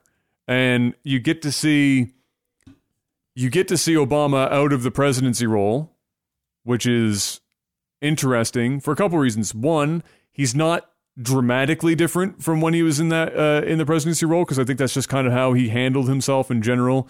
Uh, once you get into the political sphere, Well, but then also when you're acting a certain way for eight years, you, You kind get of into start that- to become that. you right? get you become that right but um but you see him and and all i could think of the whole time i was watching it and I'm just he's such a fucking intelligent man and not the i can close a sale intelligent but this but Adam's just he he's got to come back to I it. got, but but he's there's a di- there's a difference, right? It I is no fucking- shit. There's a big difference, and the know. man the man is, um, it's He's legendary, It's dude. sca- It's you know people can people can hate on Obama all they want. They didn't like everything they did in, in he did in office, whatever. But as a person, Obama is so categorically head and shoulders above almost every other president that's ever fucking taken control of the United States of America in the last hundred years that it's scary. It's it's demonstrably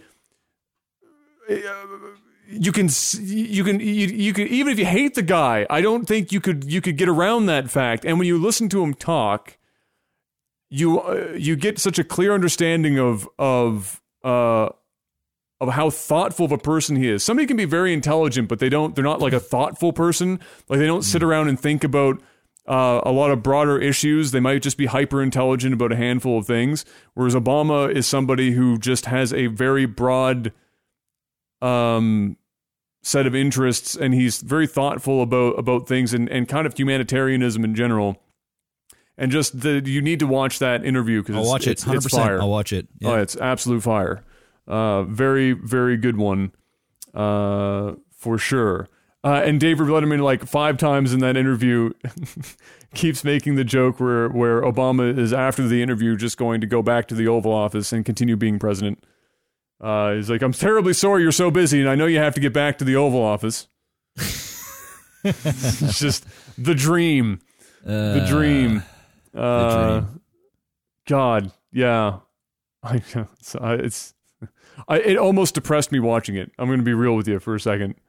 It almost depressed me because I know. I if you're know, doing it, if you're doing it right, like there's a saying where if you're doing it right, nobody notices that you're doing anything at all. Like nobody notices anything because everything is going along That's right. smoothly. You know, there's Yeah. no, there's no necessarily hyper good or hyper bad. Things are things are just are, are just going, and you're and uh, you just don't think you know you don't have to think about it.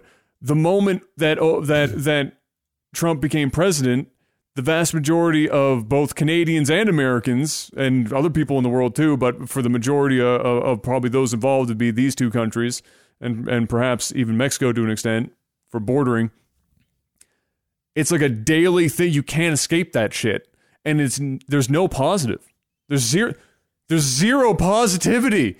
Mean, it's all negative, and not just not just for people who oppose him, but Trump himself. Even Trump can't say something positive. Adam, stop. I can't. I am sorry. I'm sorry. Stop. We get it, dude. I'm sorry. We get it. Just stop the madness. Tech tech support. I'm sorry. I'll watch I'll watch the Obama thing. Watch the it. Obama thing. I have to cut you off, bro, because you'll watch, go. watch, it. watch it. I know it's He- bad.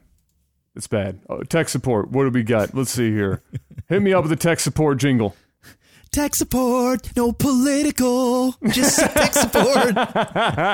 First question comes in from Fluffy Ryan. Is Trump a good president? No, I'm, I'm just fucking.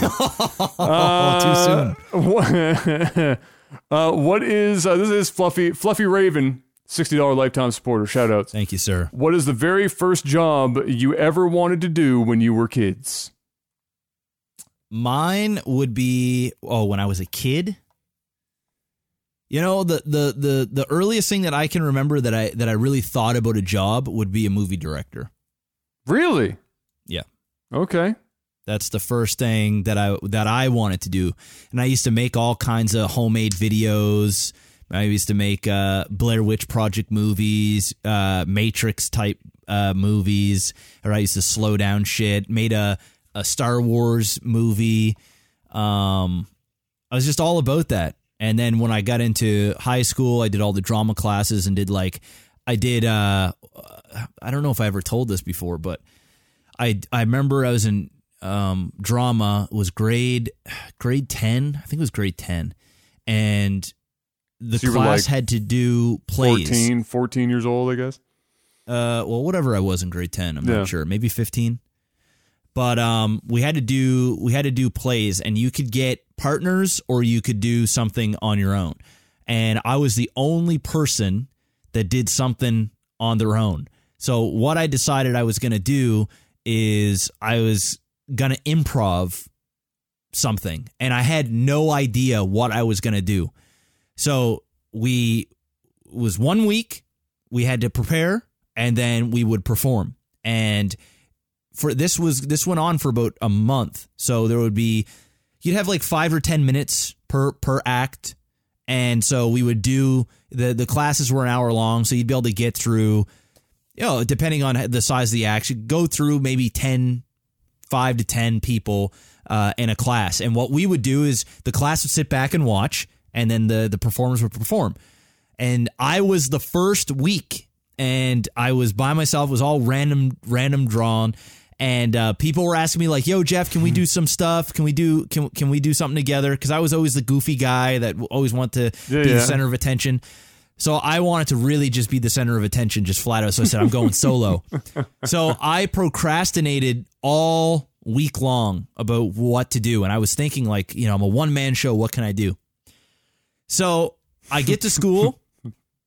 We're like, the drama class towards the end of the day, lunchtime comes, and I still have no idea what I'm going like I haven't prepared lines, I haven't prepared story, I haven't prepared nothing, right? So I go home on my lunch break and uh, I remember I went home, I played a little bit of uh, Counter-Strike for about 20 minutes, a half hour and uh, like old school Counter Strike. And then I'm sitting there and I'm playing and I'm going, you know what? I'm going to do like an action, some sort of action thing. So I went into my cupboard and I grabbed garbage bags and I went to school. Okay. And drama class came up and I was the third person in the day. So while the other two were uh, doing their thing, I was on the outside uh, prepping. And so I went to the bathroom and I had garbage bags. I didn't know what to do with them. So I took my clothes off and I put the garbage bag like I ripped the whole like a head and the arms and pants and I, I made like a garbage bag suit. Okay. And uh, and I decided that I was going to be a ninja, and it was going to be an action packed ninja type thing. So I so I still had no idea what it is I was going to do, Garbage and bags, so okay. uh, you know. I think it was Mr. Church, or uh, I think it was Oh, Mr. okay. Church. Anyway, he comes out and he's like, "Jeffrey, you ready?" And he sees me in these garbage bags, right? He's like, "He's like, um, do you need anything? Like, do you need any prep?" I was like, "Uh, yeah." So there was a in the middle of the class, they had uh like a divide. You couldn't see one side, so like these people, you could prep on one side and kind of st- set up your stage. So what I did is I took a bunch of chairs and there was like some other things that people had there, like uh, plywood and just some random shit. Okay. And I was setting things up randomly all Hard- over hardcore all over- parkour. yeah, literally, I was just setting random shit up all over this, all over the place. And then I, and then I got Mr. Church to remove the thing, and I went outside and I said, "Turn off the lights." Oh my god. So he said, "Okay." And uh, so you turn off the lights. The room is completely pitch pitch dark, right? And the, and the classroom's getting all giggly, and they're excited because you know you turn the lights off in school, right? for and whatever everyone's like, reason, when you're younger and you're in school, if the lights go off, it's like the Yeah. biggest. It's like Christmas. Yeah, it's, it's like so. Anyway, I, uh, I I go in and I turn on one of the lights. So like back of it is kind of lit up, but it's not completely bright. Half of the room is still in dark. okay. And I go in there and I improv everything. So what I was doing, I don't even remember what I said. But what I was doing is I was the garbage I was the garbage ninja, right? So I, I and it had nothing to do with like garbage, but I was in a garbage bag.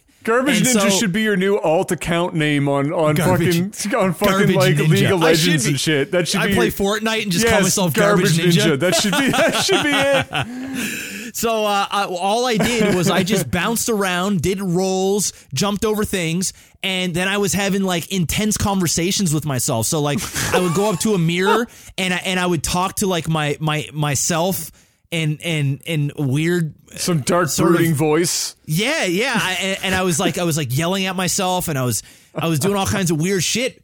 But it was working. Like I, I don't I still don't remember. It was so long ago. I don't remember what I was saying. Um, but but it was like I was fighting a demon. It was like a like another part of me, and uh, I was it was weird, man. It was weird. And then when I stopped, when I ended, um, everybody gave a stand ovation. Everybody was going crazy, and I had no idea what I just did, and, and it was amazing. So I don't know if everybody was just being nice, but it seemed like people were legitimate. Like I was saying, I was doing comedy. I was like Bro, how saying could you funny not things. be and- entertained? Somebody they just watched somebody in the pitch black run around in a garbage suit and talk to himself in the mirror. That's fire. That was it. That That's- was it, that's dude. fire. And people were loving the shit, man. They're like, dude, that was amazing. and and and I never told, I never told any of them that, like, yo, bro, I just made up all that shit on the spot. Like, I had no idea what I was doing. So yeah, I was always about. Uh, I was always a kid that was that had this crazy imagination, and I always wanted to entertain people, and and and I always thought I'd be in the movies or or I'd direct a movie or something. So that was kind of my thing. That's what I wanted to Like do. Will, like Will just said, you closed the deal, bro.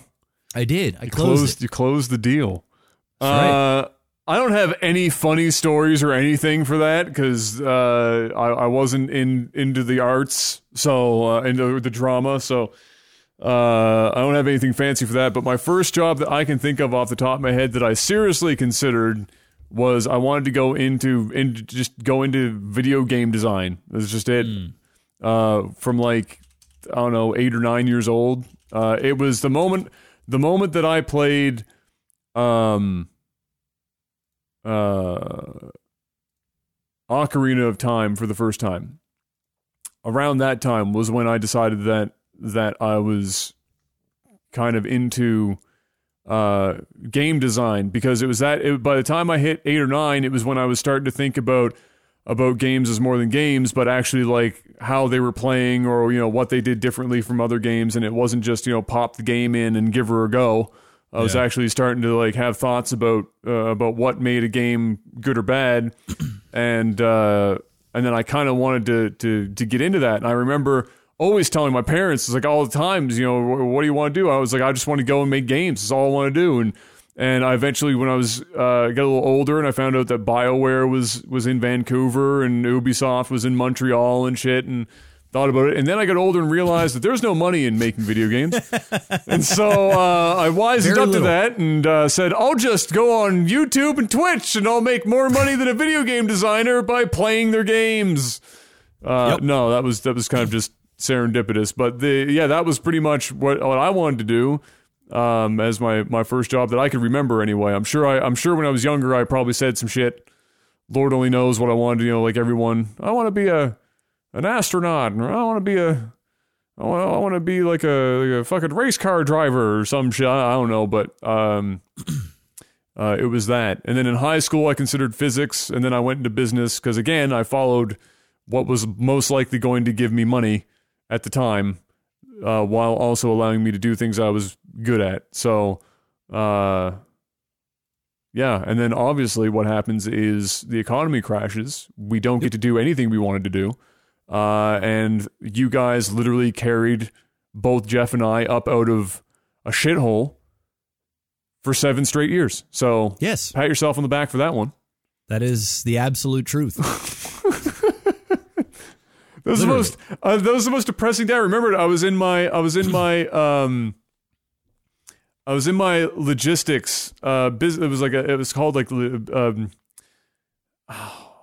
logistics. It was a logistics class or something like that. Uh, and it was one of my favorite profs. He was a. Was a. Uh, he was Chinese, but you could actually understand the words coming out of his mouth, so that was good. And uh, and he was just a really. I had him for two classes, and he was just very very good at teaching, like unbelievably good at teaching. Like he was one of those rare profs where he wasn't just not only really good at his job and therefore became a tenured professor, but he was also a good teacher, which is like this hyper fucking unicorn status. Because most profs are just good at their job, but they're horrible fucking teachers. They just so happen to have the experience that the university requires from them to be a, a prof. So I was always you know, I always respected this guy and looked up to him. And I remember, and that's why I think I remember this so vividly. I was sitting in class, and it was like the day after the collapse. And he looked out at us and he said, Guys, I have some bad news for you. All right. 48 hours ago, I would have told you that you're going to gra- you're going to graduate and if you graduate with good grades, you're going to basically choose whatever fucking starting salary that you want and you're going to get it. Today, I'm going to tell you that unfortunately, even if you get good grades, 50% of you aren't even going to be working by the time you get out of university. and everyone in the class was like, uh, thanks. Thank, thanks, I guess. I appreciate the confidence boost there, Professor. I really, get really appreciate it. Yeah, But it was He's like giving you a dosage of reality. That's yeah, but I was doing. I was down for it because I was like, look, you know, I pre- I appreciate it because lots of other people would be like, oh, you'll be fine, but like the reality was, you know, it lit a fire under a lot of people's ass to do better in school because the the fewer and fewer people were going to get honest to god work out of university after that collapse, especially the way that it looked when it first happened, and that was just before Obama came in, right? Mm-hmm. And it took him two and a half years of his first term before shit started going the right direction.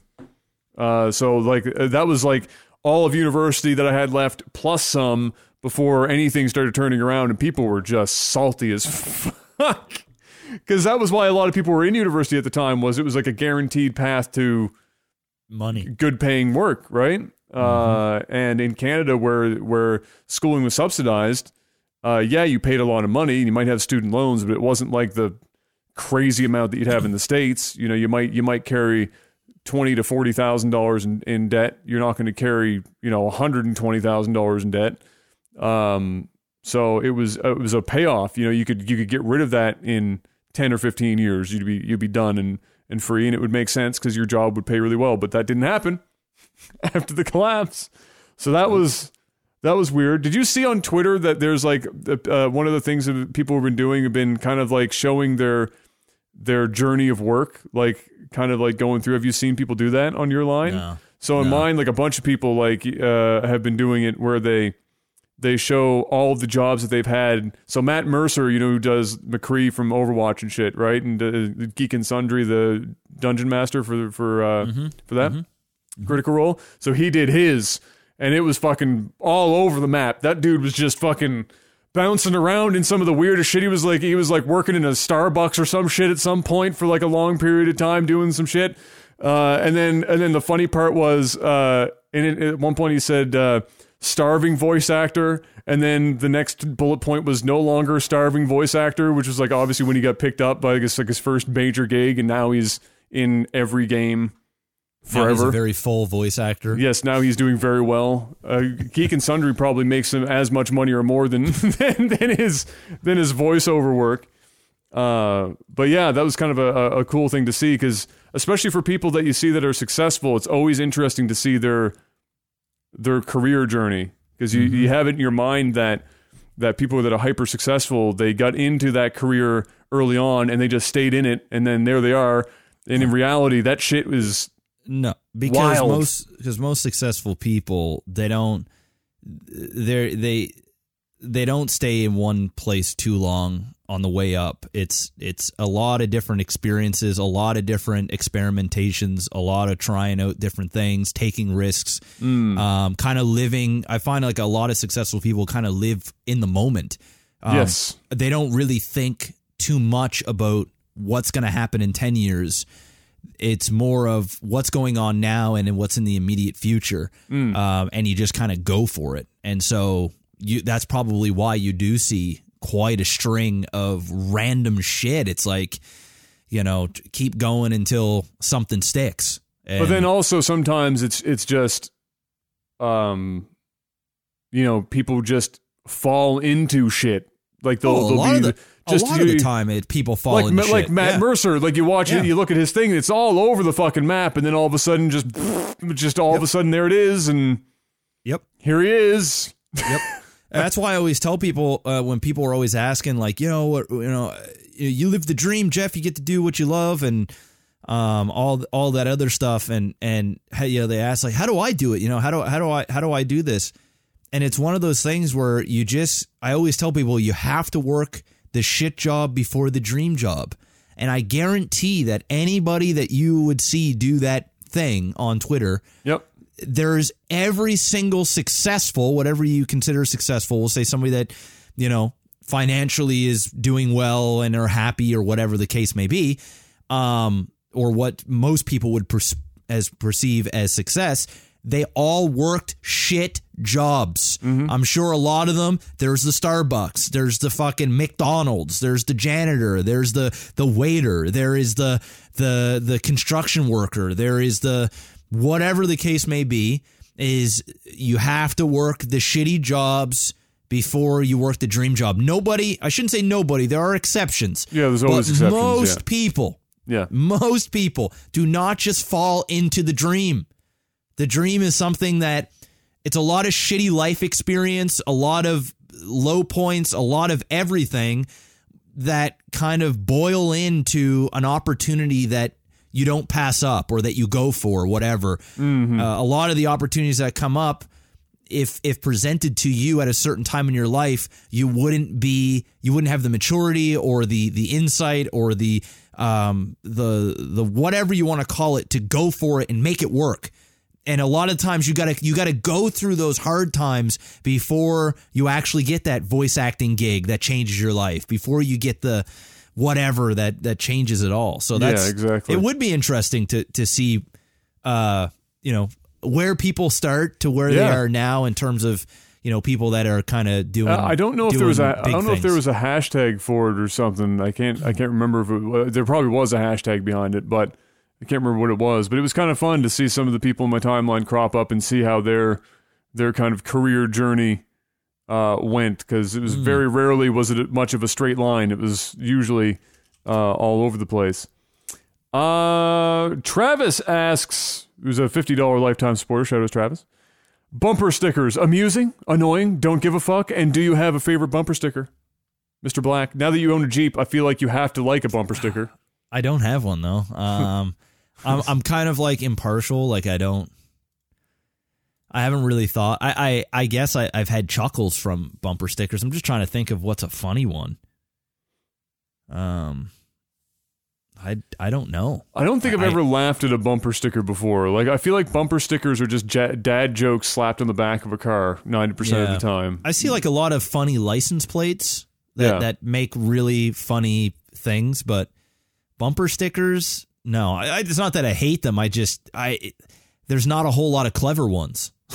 like that, think that the stick one, out. uh, the one that that that always not not necessarily stick out because it, it was so you know pervasive for such a long time, but still I still see him every now and then. Was the whole uh, character that looks like um, Calvin from Calvin and Hobbes pissing on, Mm. uh, or just pissing, and then it ended up being like Ford pissing on Chev. Yeah, I see uh, a lot or of those pissing ones. Yeah, Yeah, that's Uh, what I is- see the most actually. And I also see a lot of the ones that have the families. You know what I mean? Like on the back of a van or whatever. Yeah, it shows mom, like the mom and dad, dad, and then a couple of kids and a dog or Yeah. whatever. So you can kind of see how big the family is. Like those, those are the only ones that really stick out. But yeah, I know exactly what that pissing one you're talking about. Those are the ones I see the most. But Yeah. kind of tacky, man. It it is. Not, it is a little, it is, it's a little tacky. I don't think anyone sees sees a lot of those bumper stickers and, and Yeah. goes, "Oh, that person's fun."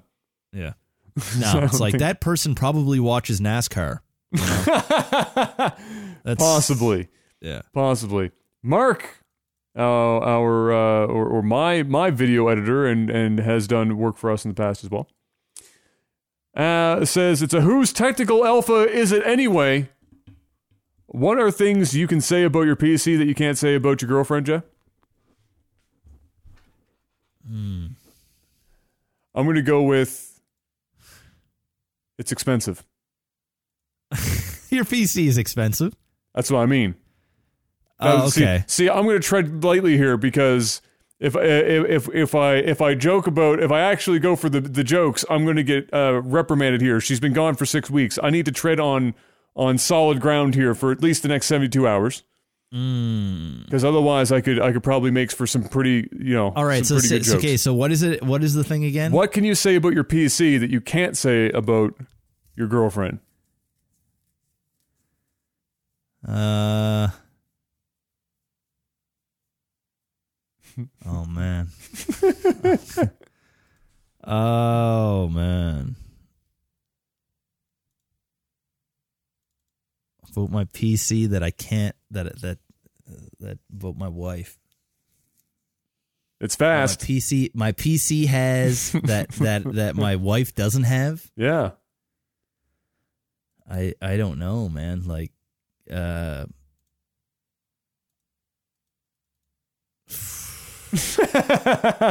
I'm trying to tread lightly too because I'm thinking of a few. I'm thinking of a few things, and I'm like, oh my goodness, I I'm gonna cheat and say Windows 10 because I fucking That doesn't mean 10. anything. That's oh, that's bad. that's bad. Uh, I don't know. I don't know. I'm trying. I'm trying to think of like some low key burn ones, like um, mm. Like a like good like like good RAM. yeah, yeah. It's got lots. It's got It's a got lot, of. of RAM. It's got a lot of RAM.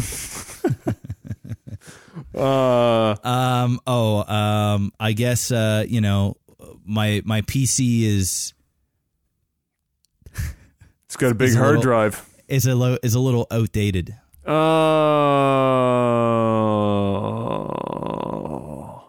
ah. uh,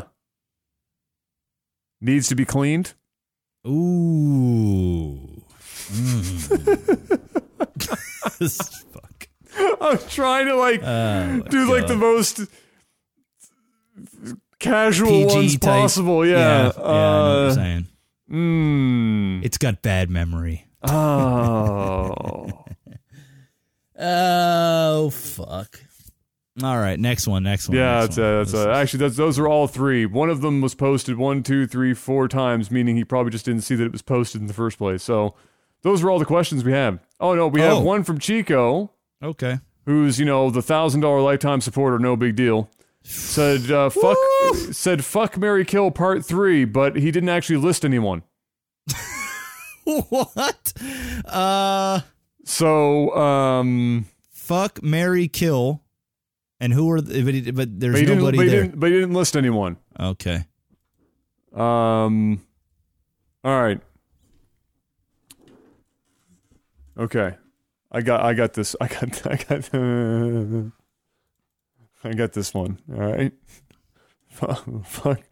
Fuck. Mary. Kill. All right. Donald Trump. Barack Obama. Ivana Trump. All right. I'm gonna I'm gonna fuck Donald Trump's wife. That's his daughter. Ivana. Oh. Oh. Yeah. I'm smashing. Yeah. All right. So I'm smashing his daughter. All right. Uh. What is it? Fuck Mary and what? Kill. Oh, Trump's dead, and I'm marrying Obama. yeah, yeah. Uh, you're on a I- list now somewhere, so I'm just gonna Oh. say uh, I'm on a list pass. I mean, I wouldn't kill anybody, even Donald Trump, but you know what I'm saying. In in, in, the ter- in terms of uh, the game, oh, Ivanka. Ivana is not her name. It's Ivanka. Fuck if I know. Ivanka, whatever. She's pretty hot, isn't that? It's the hot one. Yes. Yeah, the one that Yeah. Donald Trump even says is hot. Yeah, like that. and if he wasn't his daughter, I would I would do her. that low key, you know, want to bang my own daughter feel that he gives. Yeah, Yeah. yeah. I'm assuming I'm assuming your three is the same as my three. You would be correct. Yeah. You would be correct, uh, for sure, for sure. was too easy. Although if a gun was held to my head, you know, I could I could give it up to Barack. I could let it Hmm. happen. You'd, you'd slide it in. I could let it happen. Eh. And it's Barack, right? I mean, you have you you guys see some of these pictures We watch this this interview. I think I'd rather marry Barack. I'd rather I'd rather just kind of be around him and have conversations with him than you know sex well, that's what I'm saying. Like, like Yeah. obviously, it's not my first choice, Yeah, yeah, no. but you know, um, you got to give it up. Yeah. That's all, that's all I got. That's, that's all I it. got. That's what an it. end to a podcast. Awesome end. What an Of course, an it ends with Donald Trump yet again. Of course. it just It can't, has just to. can't get away from it. You can't you can't escape it. Not even here. Um, so I'm sorry for all of you looking for your safe space, uh, where you don't hear about politics because I'm here, which means you're likely going to hear about it. so uh, I apologize for that. Uh, but ladies and gentlemen, thank you for coming by and watching and listening. Uh, as always, you guys have been amazing. Uh, head on over to patreon.com slash technical alpha if you want to join in and help financially keep uh, keep this show afloat. We will be back next week. Hard to say if it will be a Wednesday or a Thursday. We'll find out which one and when, but it will uh, or closer to the date. Uh, but either way, it won't be at the standard time for those of you watching live or watching on YouTube. It'll be it'll be either earlier on Thursday or it will be on Wednesday. So look forward to that. And until we see you, let's head on over to our Patreon producers. Um, mm, mm, mm, that's not the right. That's the right one. And then I'm going to go over here to the website. You can also visit if you want to listen to the podcast, download episodes uh, individually away from an RSS feed, uh, or check out this Patreon producers list where we have Jetrix, Postal Panda, Chico, Derek P, Naily, Adam B, Jamaican J, Jorbach, Toad of Steel, and Matthew M. Legends, each and every one of you. Uh, we saw our first ever technical alpha sticker. I saw it. Somebody's It the, the finally merch is showing up. The merch is showing. It happened. It took a while, but we got there. Uh, so if if they have it, that means that somebody else is likely to get it too. Make sure, for the love of God, to, to hit us up on Twitter or on Facebook or something and show us a picture. Show us you getting your merch because we'd uh, we'd love to see people actually have that in their hands. Uh, and the rest of you should be getting your stuff soon as well. Then it only took 14 months. Tell me about it. I'm going to write a, a memoir uh, about it later in life. But ladies and gentlemen, until we see you next week, do us a favor, have a, uh, a good morning, afternoon, or evening. And uh, yeah, until we do see you, peace.